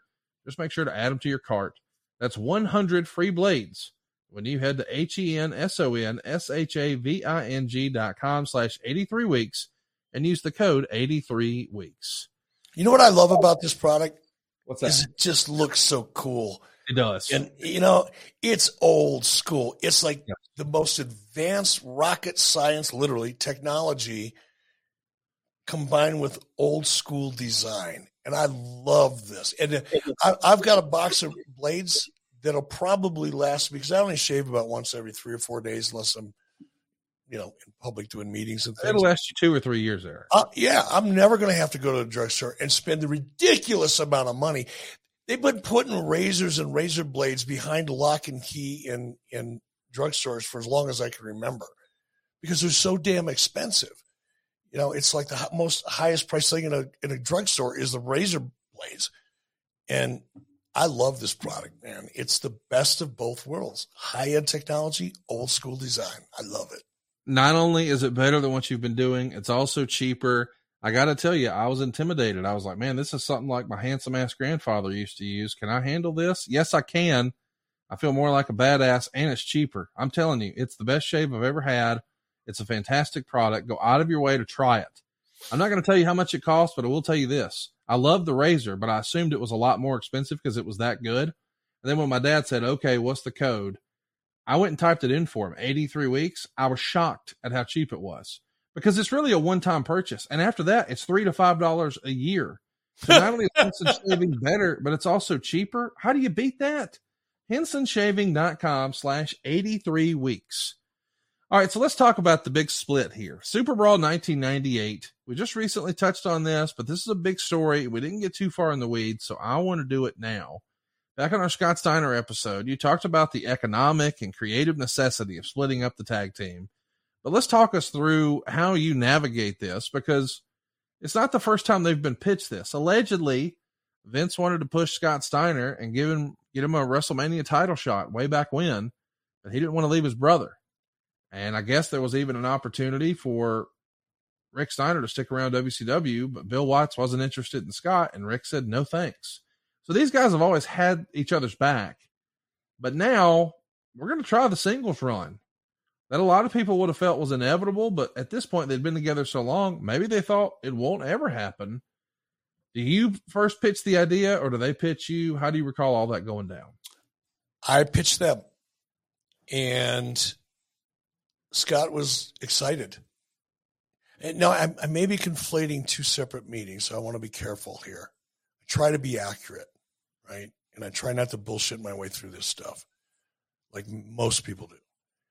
But there were two conversations I had with the Steiners about this time. One was their contract renewal, and then the other was splitting them up. And those two things were happening pretty close to the same time. I can't remember which one happened first, but I remember specifically the discussion about splitting them up, and the, the reaction I got from Scott was pretty pretty positive. He was like a kid in a candy store. Because, and again, I think, and again, you'd have to ask them because there's no way I can get inside of their heads. But I think the reason they were reluctant to do it before was probably the same reason that Hulk Hogan was reluctant to turn heel the year before he did, because there was no plan. It was like, okay, well, I get it. You're going to do that, and that's going to make a lot of noise. But then what? And I think with the Steiners, it was similar because I don't think they had the confidence in any of the people creatively. And certainly the, the company wasn't going in any direction that would give them confidence previously about splitting. Whereas now, and what is this, 97? No, this is going to be 98. 98. By 98, we own the wrestling world in, in some Yeah. respects, right? Yeah. Television. February of 98, you're on top, no doubt. And I think that that sense of confidence and growth and opportunity that existed all the way around them probably had a lot to do with, hey, yeah, we've been doing this for a long time. It's worked. Let's try something else because there's so much working. It's not as risky to to take a big chance when you're you're jumping on a train that's leaving the station and is going in the right direction as opposed to jumping on a train that nobody can get started and may roll backwards. That's probably it. How did you guys decide? All right, who's turning on who? Who's going to be the bad guy? Who's going to be the good guy? Was that just an automatic decision between the two of them? Did was it was there a debate? I don't know. There have been a debate. There would have been a collaboration. I I would imagine Kevin Sullivan had a lot to do with that. That would have been his his kind of thing uh, with those guys. Um, I again would have been involved. Might have had an opinion I would have shared, but that really would have been Kevin Sullivan's role at that point. Um, I think we all kind of sensed that Scott would be the heel. Okay. But I mean, na- na- just naturally, just again, you look at those two personalities, right? Backstage, not when there's no cameras around. Um, if you just were first introduced to them, you'd feel real comfortable talking to Rick. Scott would kind of make you a little nervous. It's Hmm. just the way he carried himself. And it, so I think that it would have been such a natural thing to make Scott the heel that I doubt there was a whole lot of conversation. I think my guess is I'd like to talk to Sullivan about it, but my guess is it was kind of a natural flow.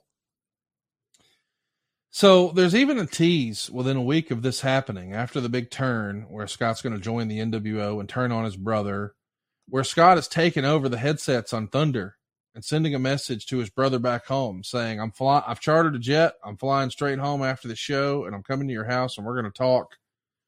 You've got until Monday to make your decision, but I've got you a spot with the NWO. And then we see the tease where it looks like Scott Steiner has, has welcomed his brother into the NWO but Rick says, nope, it's a double cross. He eventually gets beat down, and there's a little bit of help from WCW, but it's he's going to join in against his brother on Team WCW to take on the NWO. In hindsight, was there a better way to do this creative?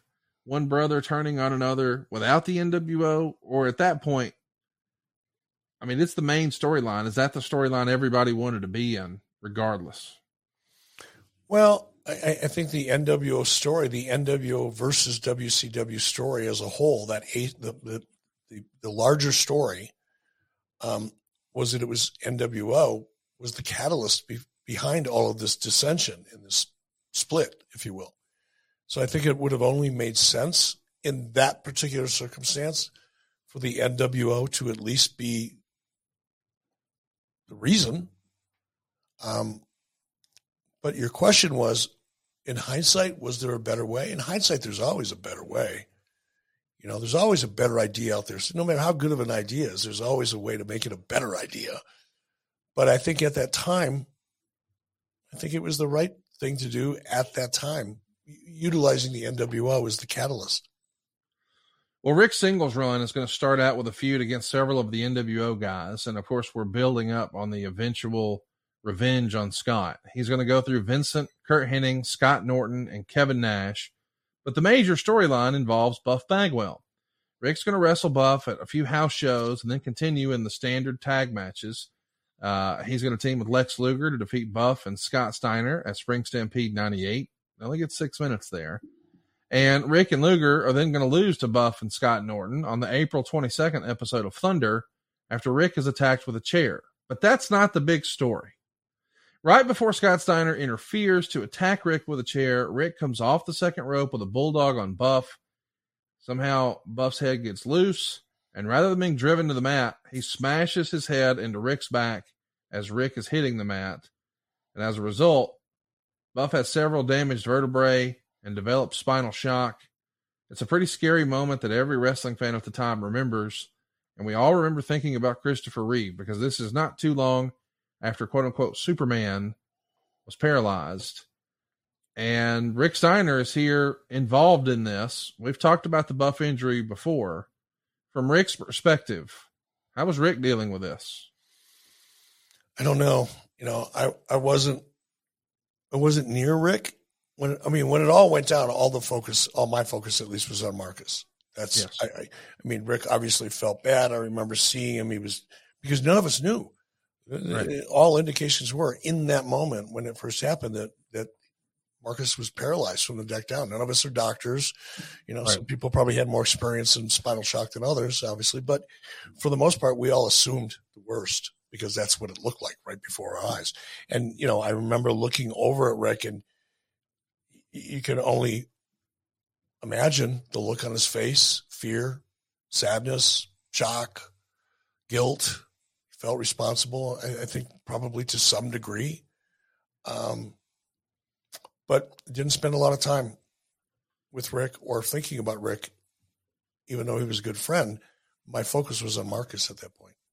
NMLS number 65084, equal housing lender. Woo! As an adult, don't we all miss spring break? Nothing like taking a week off from all your responsibilities. Well, here's the next best thing for adults a spring break from house payments. SaveWithConrad.com can help you get rid of all your credit card debt just like that. We're routinely helping our listeners save five, six, seven, even 800 bucks a month. And you don't need perfect credit or money out of your pocket to do this, but check this out no house payments for two months at SaveWithConrad.com. I'm sure it had to be just an awful feeling for Rick. I mean, a universally loved and and and beloved guy in the locker room, quote unquote, one of the boys. Nobody ever wants to see somebody hurt, especially if they think, "Man, could I have done something differently there?" But this is one of those deals where just accidents happen. As far as I know, I don't think there was ever any hard feelings between Buff and Rick Steiner over this, right? No, and I think the other the, the other reason why Rick probably felt as bad as he did is because they were pretty good friends. Yeah. It, it went beyond just you know what happened in the ring and you know Right. what Rick may have felt would have been his responsibility, even though it was just one of those things. But they were tight. You know, this was not just a casual relationship; they were very, very close friends. Let's go to July 13th. It's an episode of Nitro just one week after Goldberg has um, beaten Hulk Hogan at the Georgia Dome. And that's the first time on that same episode at the Georgia Dome where we see Buff Bagwell. Judy pushes him out. Heroes welcome in Georgia, even though he left as a bad guy. We know the real life story. And we're pulling for him. So a week later, he's pushed to the ring uh, by his doctor, and he's going to do an interview with Mean Gene. And the NWO at this point is split into two groups. It's the black and white versus the red and black. And Gene asked Buff which side he's going to line with because remember now, he was an NWO member. But instead of answering, he calls out Rick Steiner to confront him over the neck injury. And that brings Hollywood Hogan out to come mocking Bagwell's injury and pushing his wheelchair over. And the crowd starts chanting, Hogan sucks. Hogan sucks. So first you have the NWO versus WCW dominate creative, and now you've got sort of warring factions within the NWO. I could see how in the middle of this, after he's calling out Rick Steiner, but Hogan comes out. Maybe Rick feels like, damn, we had an opportunity here, and now I feel like I'm lost in the shuffle. Do you remember Rick ever getting his his uh, feathers ruffled about creative, or was that not really his deal? I'm sure he did, but he never brought it to me. Okay. And it, and and if you know, there were times when he'd have when Rick would have questions, only because he wanted to perhaps improve what he was doing. By improve, I mean um, add to, collaborate. Hey, what Right. if we do this too, or instead, or whatever.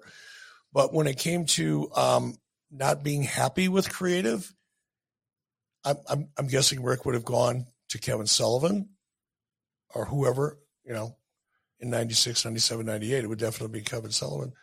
But he never came to me with it ever. Well, the following week, Mean Gene brings Rick Steiner out to talk about what happened the previous week. Buff is wheeled out uh, once again, this time by a WCW trainer. And Buff's going to forgive Rick. And Rick helps Buff stand up from the wheelchair.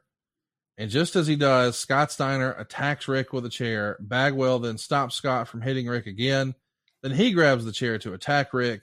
Buff is going to rip off his shirt to reveal an NWO shirt underneath.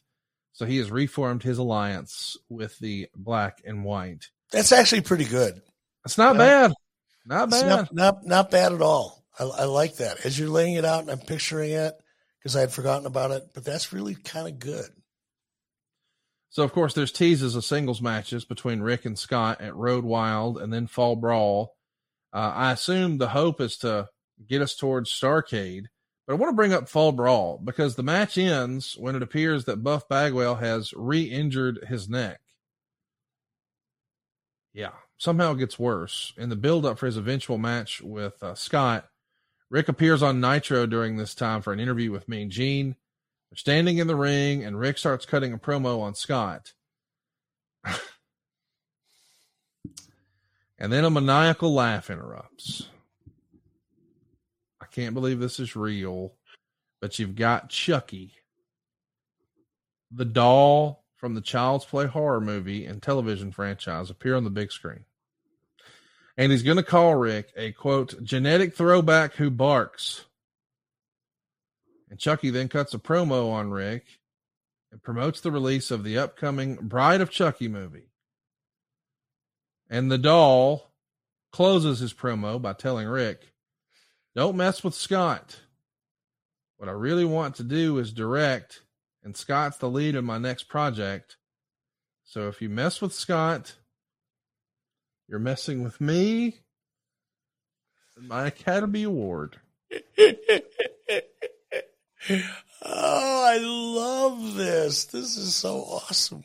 I love it. We started a trend. We saw Chucky in the promotion in WWE recently. So many things that happened in on WCW first. Nitro was the Don't you dare take credit for Chucky. You shouldn't be proud of Chucky. What's wrong with you, Eric? Why not? I mean, it was awesome. It was the first it time we integrated that character in a way, and we merged these the cross promotional opportunities between feature films and a cult classic and wrestling. It was unbelievable. We should have gotten awards for that. Instead, we got a check. Take the check. It's cool. Do you remember how, how sizable the check was? No, I don't. I think that one. I don't think that one came through WCW. I think that one actually came through Turner ad sales. It reminds me of that quote from Jurassic Park when you're saying, We found a way to murder. You're excited about it. The line from Jurassic Park is Your scientists were so preoccupied with whether they could, they didn't stop to think if they should. That's very fitting, isn't it? Chucky in WCW? Like, but it was Halloween Havoc too. Come on now, you gotta. It was thematic, right? I, I could see how if I'm Rick Steiner, if I wasn't your hunting buddy, I would think you were mad at him. I don't. You know what I I mean? think Scott had fun. You know, or Rick. I think Rick had fun with it. I'm gonna have to ask him now. Yeah. You know, because I, don't know. You know, Rick and I had this weird. I mean, Rick was so cool, but he never, he never bitched or complained or even quietly suggested things to me like that if he was upset. So maybe he was, and I was completely oblivious to it because I thought I was, you know, achieving something by cross promoting with a big movie studio. So I might have been all sucked into my own opportunities and goals and not even realize that he was upset about it. But I, I'm going to have to ask him. Well, here's the thing. In fairness, back in JCP, he used to draw a hand puppet on and talk to himself. So, you know, all this time later, cutting promos on dolls, it's just another day at the office, maybe. Hey, Mick Foley had a sock. I mean, that's the thing. Like, you know, come on. I'll never forget we were taping a podcast with Mick Foley on his great podcast that comes out on Friday called Foley is Pod. And he cheap plug, shameless. And he's he's sort of poking fun at how stupid it was to have Hulk Hogan coming out and playing air guitar. and he's just lamenting for about five minutes about how stupid he looked and how silly it was and how he couldn't believe this was wrestling. And then when he finished, I said, Aren't you the guy who used to pull a sock puppet out of your sweatpants? And he was like, Yeah, that's a good point. Yep, let's move on. the Um, bar is in the eye of the beholder for sure. This era would see Buff Bagwell do a lot of direct to DVD or VHS or TV or whatever it was, Day of the Warrior type nonsense where they're just looking for jacked up dudes that look good in a loincloth. Was there ever any interest in Scott Steiner in that regard, as far as you know? Because he had a hell of a look. I could have seen that look being a villain in a movie for sure. Don't ever recall anybody reaching out to me about Scott. I don't think Scott was interested in that. I don't. Yeah, I, don't, I get that. don't know that he had any desire, or interest at all in doing it. And I think if someone would have come to me and said, "Hey, you think Scott would like to do a movie?" I would have passed it on to Scott. Sure. But I couldn't imagine him doing it. That's a whole different world. That takes patience. And if you think the wrestling world is political, nah, I, I don't see Scott. If he would have tried it, it would have lasted till lunch. Well, at uh, Halloween Havoc, it's Scott Steiner teaming with the Giant to defend the WCW Tag Team titles against Rick and Buff. But surprise, surprise, it's a swerve. Buff is going to turn on Rick. Somehow, Rick still wins and is able to become tag team champions by himself. And then immediately afterwards, he pins Scott in a singles match after fighting off both Buff and Stevie Ray. So he's like over like we're over here, defeating the heels, overcoming the odds. And then the next night on Nitro, he says he'll take Kenny Kaos of High Voltage as his new tag team partner. Mm. Really? We had a good start to the plan. Mm. Remember how you've heard me, especially on Strictly Business, which, by the way, if anybody listening to this hasn't listened to Strictly Business, I encourage you to. We should have a little bug here that says follow. You know? Yeah, we, we will in post. All right. But follow 83 weeks, subscribe to 83 weeks, and you'll automatically be updated and notified when Strictly Business drops because we share a feed, right? Yep. Strictly Business is off the chain good when it comes to the business of the wrestling business. We break things down in great detail. Check that out.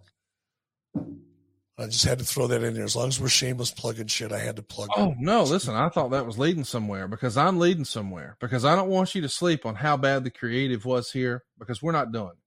to recap, we flipped this dude over in a car. and then we have him split from his brother because he doesn't want to join the NWO. We didn't have an idea for Ted DiBiase, so we stick him with these guys who've never really had a Ouch. Why did you have to put it that way? Why do you have to make it sound like it was something I was I was sitting back going, hmm, I know how to fuck with the Steiners. And as if that wasn't enough, we're going to have a doll cutting promos on him.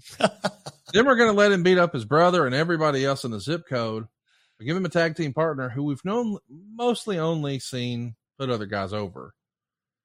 I'm sure he was uh, tossing and turning at night, but not me and you because we got Sleep Me. Sleep Me is the new home for Chili Sleep. Listen, I hate to play favorites. We got a lot of great sponsors on our program. This is one I can't live without. You remembered me bragging about Chili Sleep? Well, these are the same folks. Just Sleep Me's the new name. They make the cold to sleep systems available. When we finish recording today, I'm packing up, hitting the road, taking a Chili Sleep with me. I can't sleep worth a darn without it. You see, Chili Sleep, I guess it's Sleep Me now, my apologies, creates the environment that meets the body's natural need for lower core temperatures. Whatever you call it, you're going to get deeper, more restorative sleep. Now, I want to explain these systems are water based. They're temperature controlled mattress pads that fit over your existing mattress to provide you the ideal sleep temperature. Now, occasionally I get a DM. Is this a water bed? No, there's no water in your bed. It's using the amazing thermal properties of water to create really cold air that circulates through your bed. It's unbelievable. Keep your bed at the perfect temperature. When I say perfect, I mean it. My wife keeps her side of the bed at a different temperature than I do my side. She likes to sleep a little warmer. I like to sleep a little cooler. But right now, they've launched something I'm so excited about. It's got AI. Eric, check this out. SleepMe just launched the new Dock Pro sleep system with new Hyber AI. You experience the ultimate cooling power of the Dock Pro sleep system, but now you can pair it with the new SleepMe app and get real time temperature adjustments based on your current sleep activity. I can't believe new hybrid AI technology is a thing and it's now included with SleepMe. It's the industry's first ever sleep tech that tracks and optimizes your sleep temperature you get in real time. So you're going to get the best sleep of your life with AI driven technology. Head over right now to sleep.me forward slash 83 weeks to learn more and save 25% off the purchase of any new Dock Pro, Cooler, OOLER, or Cube sleep system. This offer is available exclusively for 83 weeks listeners and only for a limited time. That's sleep, S-L-E-E-P dot me slash 83 weeks to take advantage of our exclusive discounts and wake up feeling refreshed every day. It's the real deal, isn't it, Eric? It is. And it's completely changed my wife's sleep pattern. She sleeps much more deeply um, now using Sleep Me. Definitely. And especially the summertime. Told the story before. We don't have air conditioning in this monster of a house we have here in Wyoming because you only need it about, I don't know, a total of 10 days a year, maybe two weeks out of the year total. But man, when you do, you need it. And Sleep Me is safe. It's, I won't say it saved our marriage, but it certainly made sleeping together much more fun. Let's put it that way. Hey, hey now, I love Hey that. now, come on. Sleep.me forward slash 83 weeks. So, guys, I know what you're thinking. All right, we put Rick with Kenny Kaos from High Voltage. Now they're going to have a hell of a tag team run and reinvent themselves. Nope. Kaos gets injured. He's out. If it wasn't for bad luck, he'd have no luck at all. So, as he's looking for someone to turn to, he knows he can trust this person to be his greatest tag team partner yet. Rick's next tag team partner is Judy Bagwell. Oh God. I'm surprised Rick didn't shoot me when we were up hunting Are in Canada. This motherfucker owe you money. He could have he could have left me up in the woods up in the Yukon where nobody would have found me but a frickin' bear, and I would have been nothing. There would have been nothing left of me but a steaming pile of grizzly shit under a pine tree. Well, that might have been what booked this. I mean, when I all of Rick Steiner's great tag team partners, Judy Bagwell is next. This is long before there was a Ric Flair drip marijuana, but you were clearly finding some locally grown there in Atlanta. Wow. Uh, Rick's going to face off against Scott one more time at World War Three, but he's attacked and he's injured and he's gone until March 1st, 1999, where he returns in a big way to team with Goldberg to take on and beat Scott Steiner and Buff Bagwell. And the reaction to Rick is always good. But when he's paired with Goldberg here, it's just tremendous. Needless to say, you owed him one, right? And when I make good, I really make good. It's pretty awesome. He he earned that one. It does feel like after this, though, we don't have a ton of great plans for him. At the May 9th, 99 Slamboree, Rick would beat Booker T to win the TV title, a championship that he held like a decade earlier. And the dude's getting good reactions. He's going to defend it against the likes of DDP, even Sting, La Parka, Fit Finlay, Buff Bagwell, Perry Saturn, and Vampiro. And then we're going to have him through all of this be a heel. So him and Scott are both playing heels, but separately, not as a heel tandem. And then Rick would eventually drop the title to Chris Benoit shortly after you leave WCW. And we've talked about the fact that, or how you went home or went on hiatus or got fired or whatever you want to call it. But I know that you had a handful of quote unquote real friends in wrestling. And you've talked about pretty openly and honestly that DDP was near the top of that list, but Rick Steiner was too. Were you in touch with him during your absence from WCW or no? No, no. And that was intentional. It was partly me, you know, not partly me wanting to separate myself from it emotionally um, and just figure out how to move on with my life. You know, I was still pretty young at that time and had decisions to make and choices and opportunities.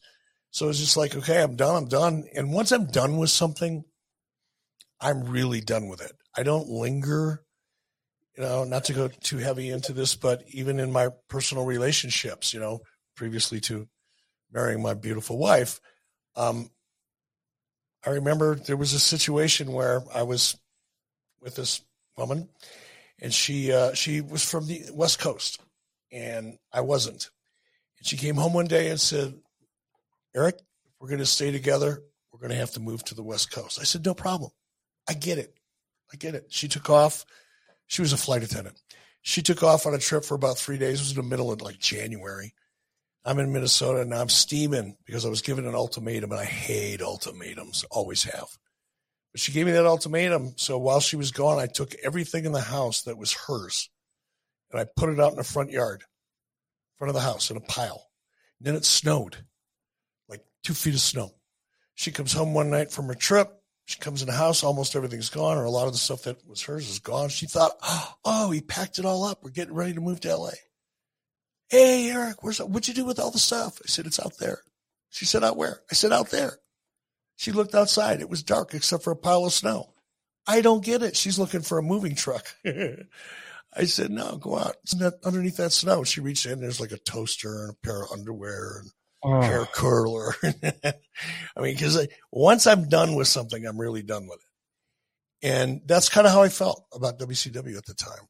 So I didn't, and I also didn't want, it's awkward. I don't like putting good friends in awkward situations.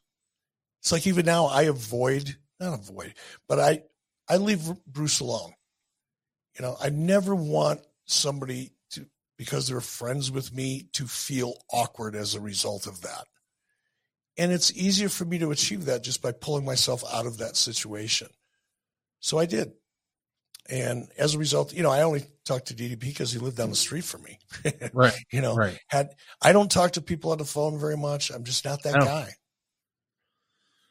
Well, with Rick gone, somehow, some way, the uh, or with you gone rather, uh, somehow, some way, Rick reforms the varsity club with Mike Rotunda and Kevin Sullivan. I don't know that that was the best idea for 1999. And when you returned in 2000, Rick had not been active. Um, he does return in January of 01. He's a baby face, then a heel. Really, it's all a mess at the end of WCW. Um, are you having any communication? You know, we'll call it 2000, 2001 with Rick. Are you still being very guarded, or have you resumed your friendship and y'all are hanging out and hunting and fishing and the whole deal again? No, I, I think we went hunting. We took a really cool trip. It was a once in a lifetime trip, and I think I think it was in 2000. Um, I could be wrong, but 2000, 2001. We went up to the Yukon we went as far north as we could possibly go without ending up in the Arctic Circle. That's how far north we were. And like we left, uh, Rick met me, I think, in Denver. And then we went from Denver to Seattle. And then from Seattle, we ended up taking like three puddle jumpers to finally get us up to this remote hunting camp where we were. Way the hell up there. And it was just the most awesome trip. We were hunting elk and moose and we each got one of each. Um, but it was it was because it was so remote. We are up there hunting with some indigenous, you know, they don't call them Native Americans in Canada; they call them indigenous people. But with with an indigenous uh, group of people, they weren't a family, but there was a group of them up there. You know, no alcohol, couldn't have alcohol up there, um, and all we ate was moose meat. We had moose for breakfast, moose for lunch, moose moose for dinner and it was the most amazing trip I've hunting trip I've ever been on. And Rick and I had hunted together before. Rick would join uh, me, my wife Lori, our son Garrett, uh, Lori's uncles uh, Al and Gary, and we would all go to uh, outside of Craig, Colorado, outside of Denver, and we hunted out there for a couple of years. So we had spent a lot of time hunting together. Rick took uh, Garrett on Garrett's first hunting trip for whitetail deer, and Garrett and Ray Traylor and Rick Steiner and I were all hunting together on that trip. So we had a lot of history of doing things together outside of wrestling. Um, but that that trip really took the cake. That was that was an amazing trip. I'll never forget. I'm gonna tell the story quick because I know you got to go. But the weather up there was pretty decent where we were hunting, and, and, and we did a we did some horseback riding. Right, we had to ride horses to get to these hunt locations. And I remember, you know, the guide looks at Rick, you know, Rick's probably 260 or whatever he was at the time. He looks at Rick and he looks over at these horses, and these horses are not used to hauling 260 pound um, guys around, right? And he looks over and there's one like really big horse that could handle Rick because we were out for a long time. So Rick stands on a tree stump to get his leg up over this horse, finally gets seated in this horse, and we take off. And while we're on our way, it's like a three hour horseback ride to get where we were going. It starts to rain. Now Rick's in this big, heavy wool coat because it was pretty cold up there. But it's it starts to rain. And then it got real cold. And this soaking cold wool, heavy wool jacket, it was completely soaked with water because of the rain. Now it freezes. when we finally get back to camp, we had to ride through the dark. We hunted all day. We finally get back to the dark, and Rick's in his frozen hunting jacket up on this horse, and he had to get off, but he couldn't bend anything. Everything was stiff and frozen. It you had to be there to see it, to see this 260 pound guy trying to crawl off a horse. It was about on his last legs. Hell of a trip. Well, WCW's on their last legs. Unfortunately, you're not successful in getting your hands on the deal. Unfortunately, the WWF doesn't pick up Rick's contract. He doesn't actually wrestle again until February 1st, 2002. He's just going to sit on the sidelines and collect those paychecks. He's going to compete almost exclusively in Japan, wrestling for New Japan, All Japan, and Noah until uh, 2005. He'll have a couple of shots in Europe and Puerto Rico, but he's kind of quietly just ending it here. I had a conversation with Rick years ago, and I asked him about this period, and he said, I just found myself on a bus in Japan filled with a bunch of young Japanese guys, and I'm the only quote unquote American. And I'm looking out the window and I'm thinking to myself, I'm too old for this shit. What am I doing? And it was like a, a, a lethal weapon type moment. And um, we know that you come back to wrestling in 2002 as a general manager for the WWE. And not too long after that, Scott Steiner is going to come in. I think a lot of people thought, well, if Scott's in, maybe Rick is going to be in. It never really happens. Uh, Rick does spend a little bit of time with TNA, and I think he was there before you arrived in 2010. Um, away from the ring, Rick got involved in the real estate business back in 2004 and uh, eventually became a real estate broker over there in the uh, North Metro Atlanta area. And I think a lot of people know that he served on the Cherokee County School District. He's got uh, three sons Hudson, Maverick, and Bronson.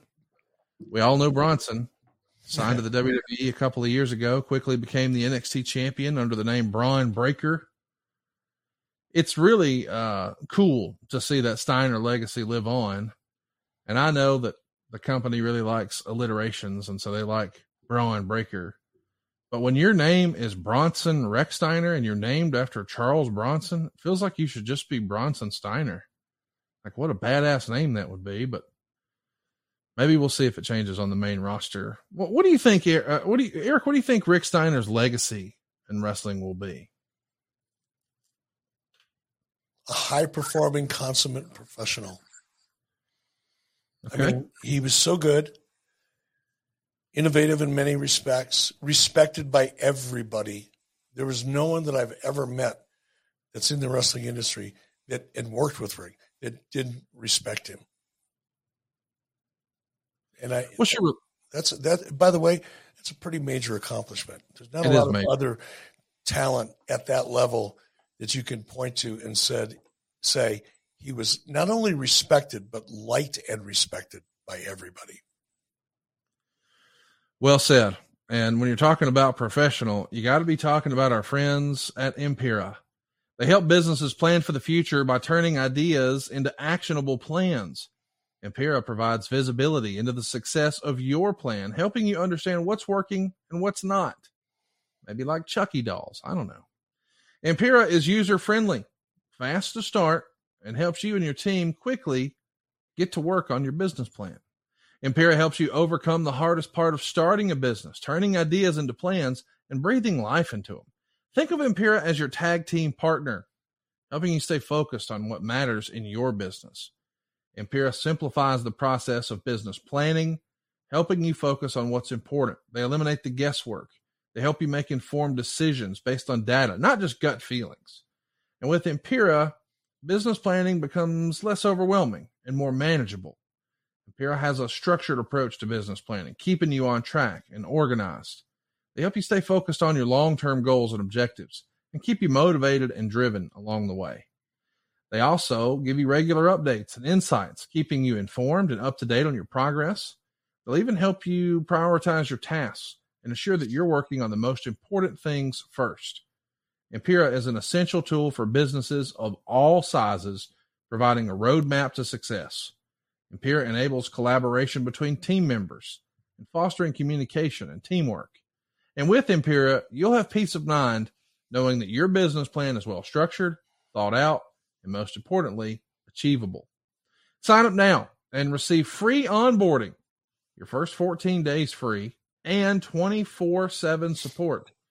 Get ahead of the game and save 20% on your subscription by using the code WrestleBiz at checkout. Launch your business plan faster and with less effort than ever before when you visit empiraa.com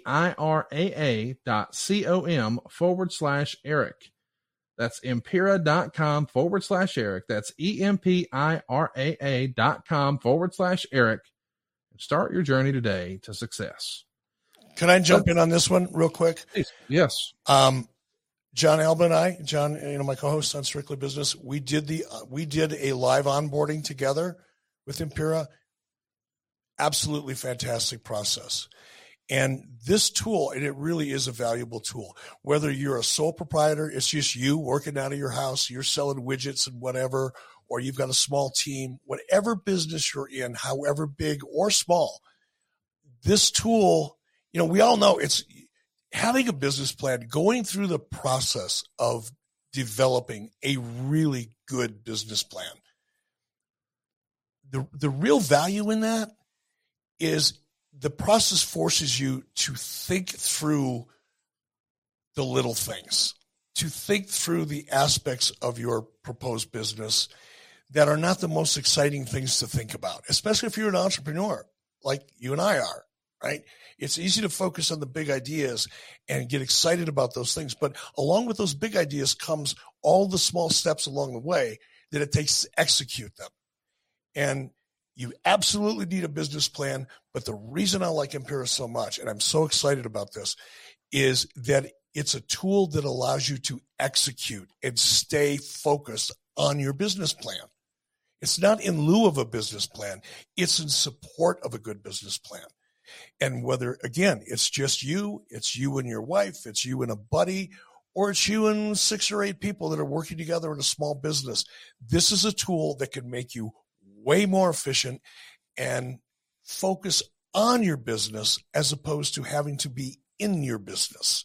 And by that, I mean, if you've got the vision, you've got the goals, you've got the desire, and you see that big picture, being able to focus on that aspect of your business is where your strengths are, as opposed to focusing on all the little things it takes to execute. But if you don't have a team behind you, this is a tool that allows you to do that efficiently and effectively and not miss a beat. Can't say enough great things about this product or the service. The guys are in Australia, but they'll work with you 24 hours a day. They'll get you onboarded, and they're a great group of people. By the way, absolutely huge wrestling fans and fans of 83 Weeks, which is how they found us. I love that. Check it out. I think you're going to dig it. Uh, let's talk a little bit about Rick Steiner today. 2023. What's your relationship like with him now? Are y'all in any sort of regular communication or contact? Yeah, you know me. Uh, on the phone, no, but we see each other several times throughout the year. And uh, last time I saw him was in Nashville uh, with you. Uh, and, you know, just it's like uh, we didn't miss a beat. We both look a little different. Rick's off doing phenomenal things in the real estate industry and very active in his community.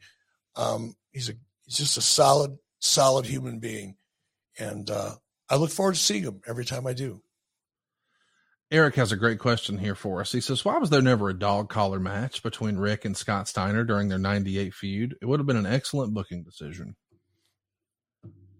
Yeah. Would have been kind of cool. Would have been thematic and consistent and tied into a backstory. So I agree with you. Why wasn't it? I don't know. It's hard to say why it didn't come up in conversation, but it's nonetheless, it's a great idea. Uh, Brad Stanton says the Steiners needed to break up to become single stars. Is there any tag team you hoped would never break up? No, I never felt that strongly about tag teams. Adam Jefferson says, What separated Scott from Rick in terms of a successful solo run? I think uh, desire. I think Scott had a different desire in the wrestling business than Rick did. Kind of going back to what I said earlier. I think Scott just, I think Scott saw himself as being that top guy and, and worked towards that. I, I just don't think it was important enough to Rick for Rick to, to do the things that Rick needed to do to make that happen. Next week, we're going to do something that needs to happen. We're going to watch you get your head shaved bald again. This time it's on Impact. It happened March 15th, 2010, and our old pal Mick Foley will be the one doing the trimming. We'll also discuss Rob Van Dam coming into the company, Jeff Hardy uh, being with Hulk Hogan, Sting turning heel. Somehow AJ Styles and Ric Flair are paired together. The Nasty Boys and Jimmy Hart are going to take on Team 3D, plus the band and Kevin Nash. Lots of fun TNA stuff to talk about next week. Of course, you get all of our shows early and ad free over at adfreeshows.com, including live studio audiences like we had here today. Why not try the first week on us? You can get a free trial right now at adfreeshows.com. And while you're there, you're going to check out something I'm pretty proud of. If you're an old school fan of the WWF, you've heard this name on Bruce's podcast, John Filippelli. John Filippelli is the guy who fired Bruce Pritchard in 1991. And then when Bruce came back, John was out.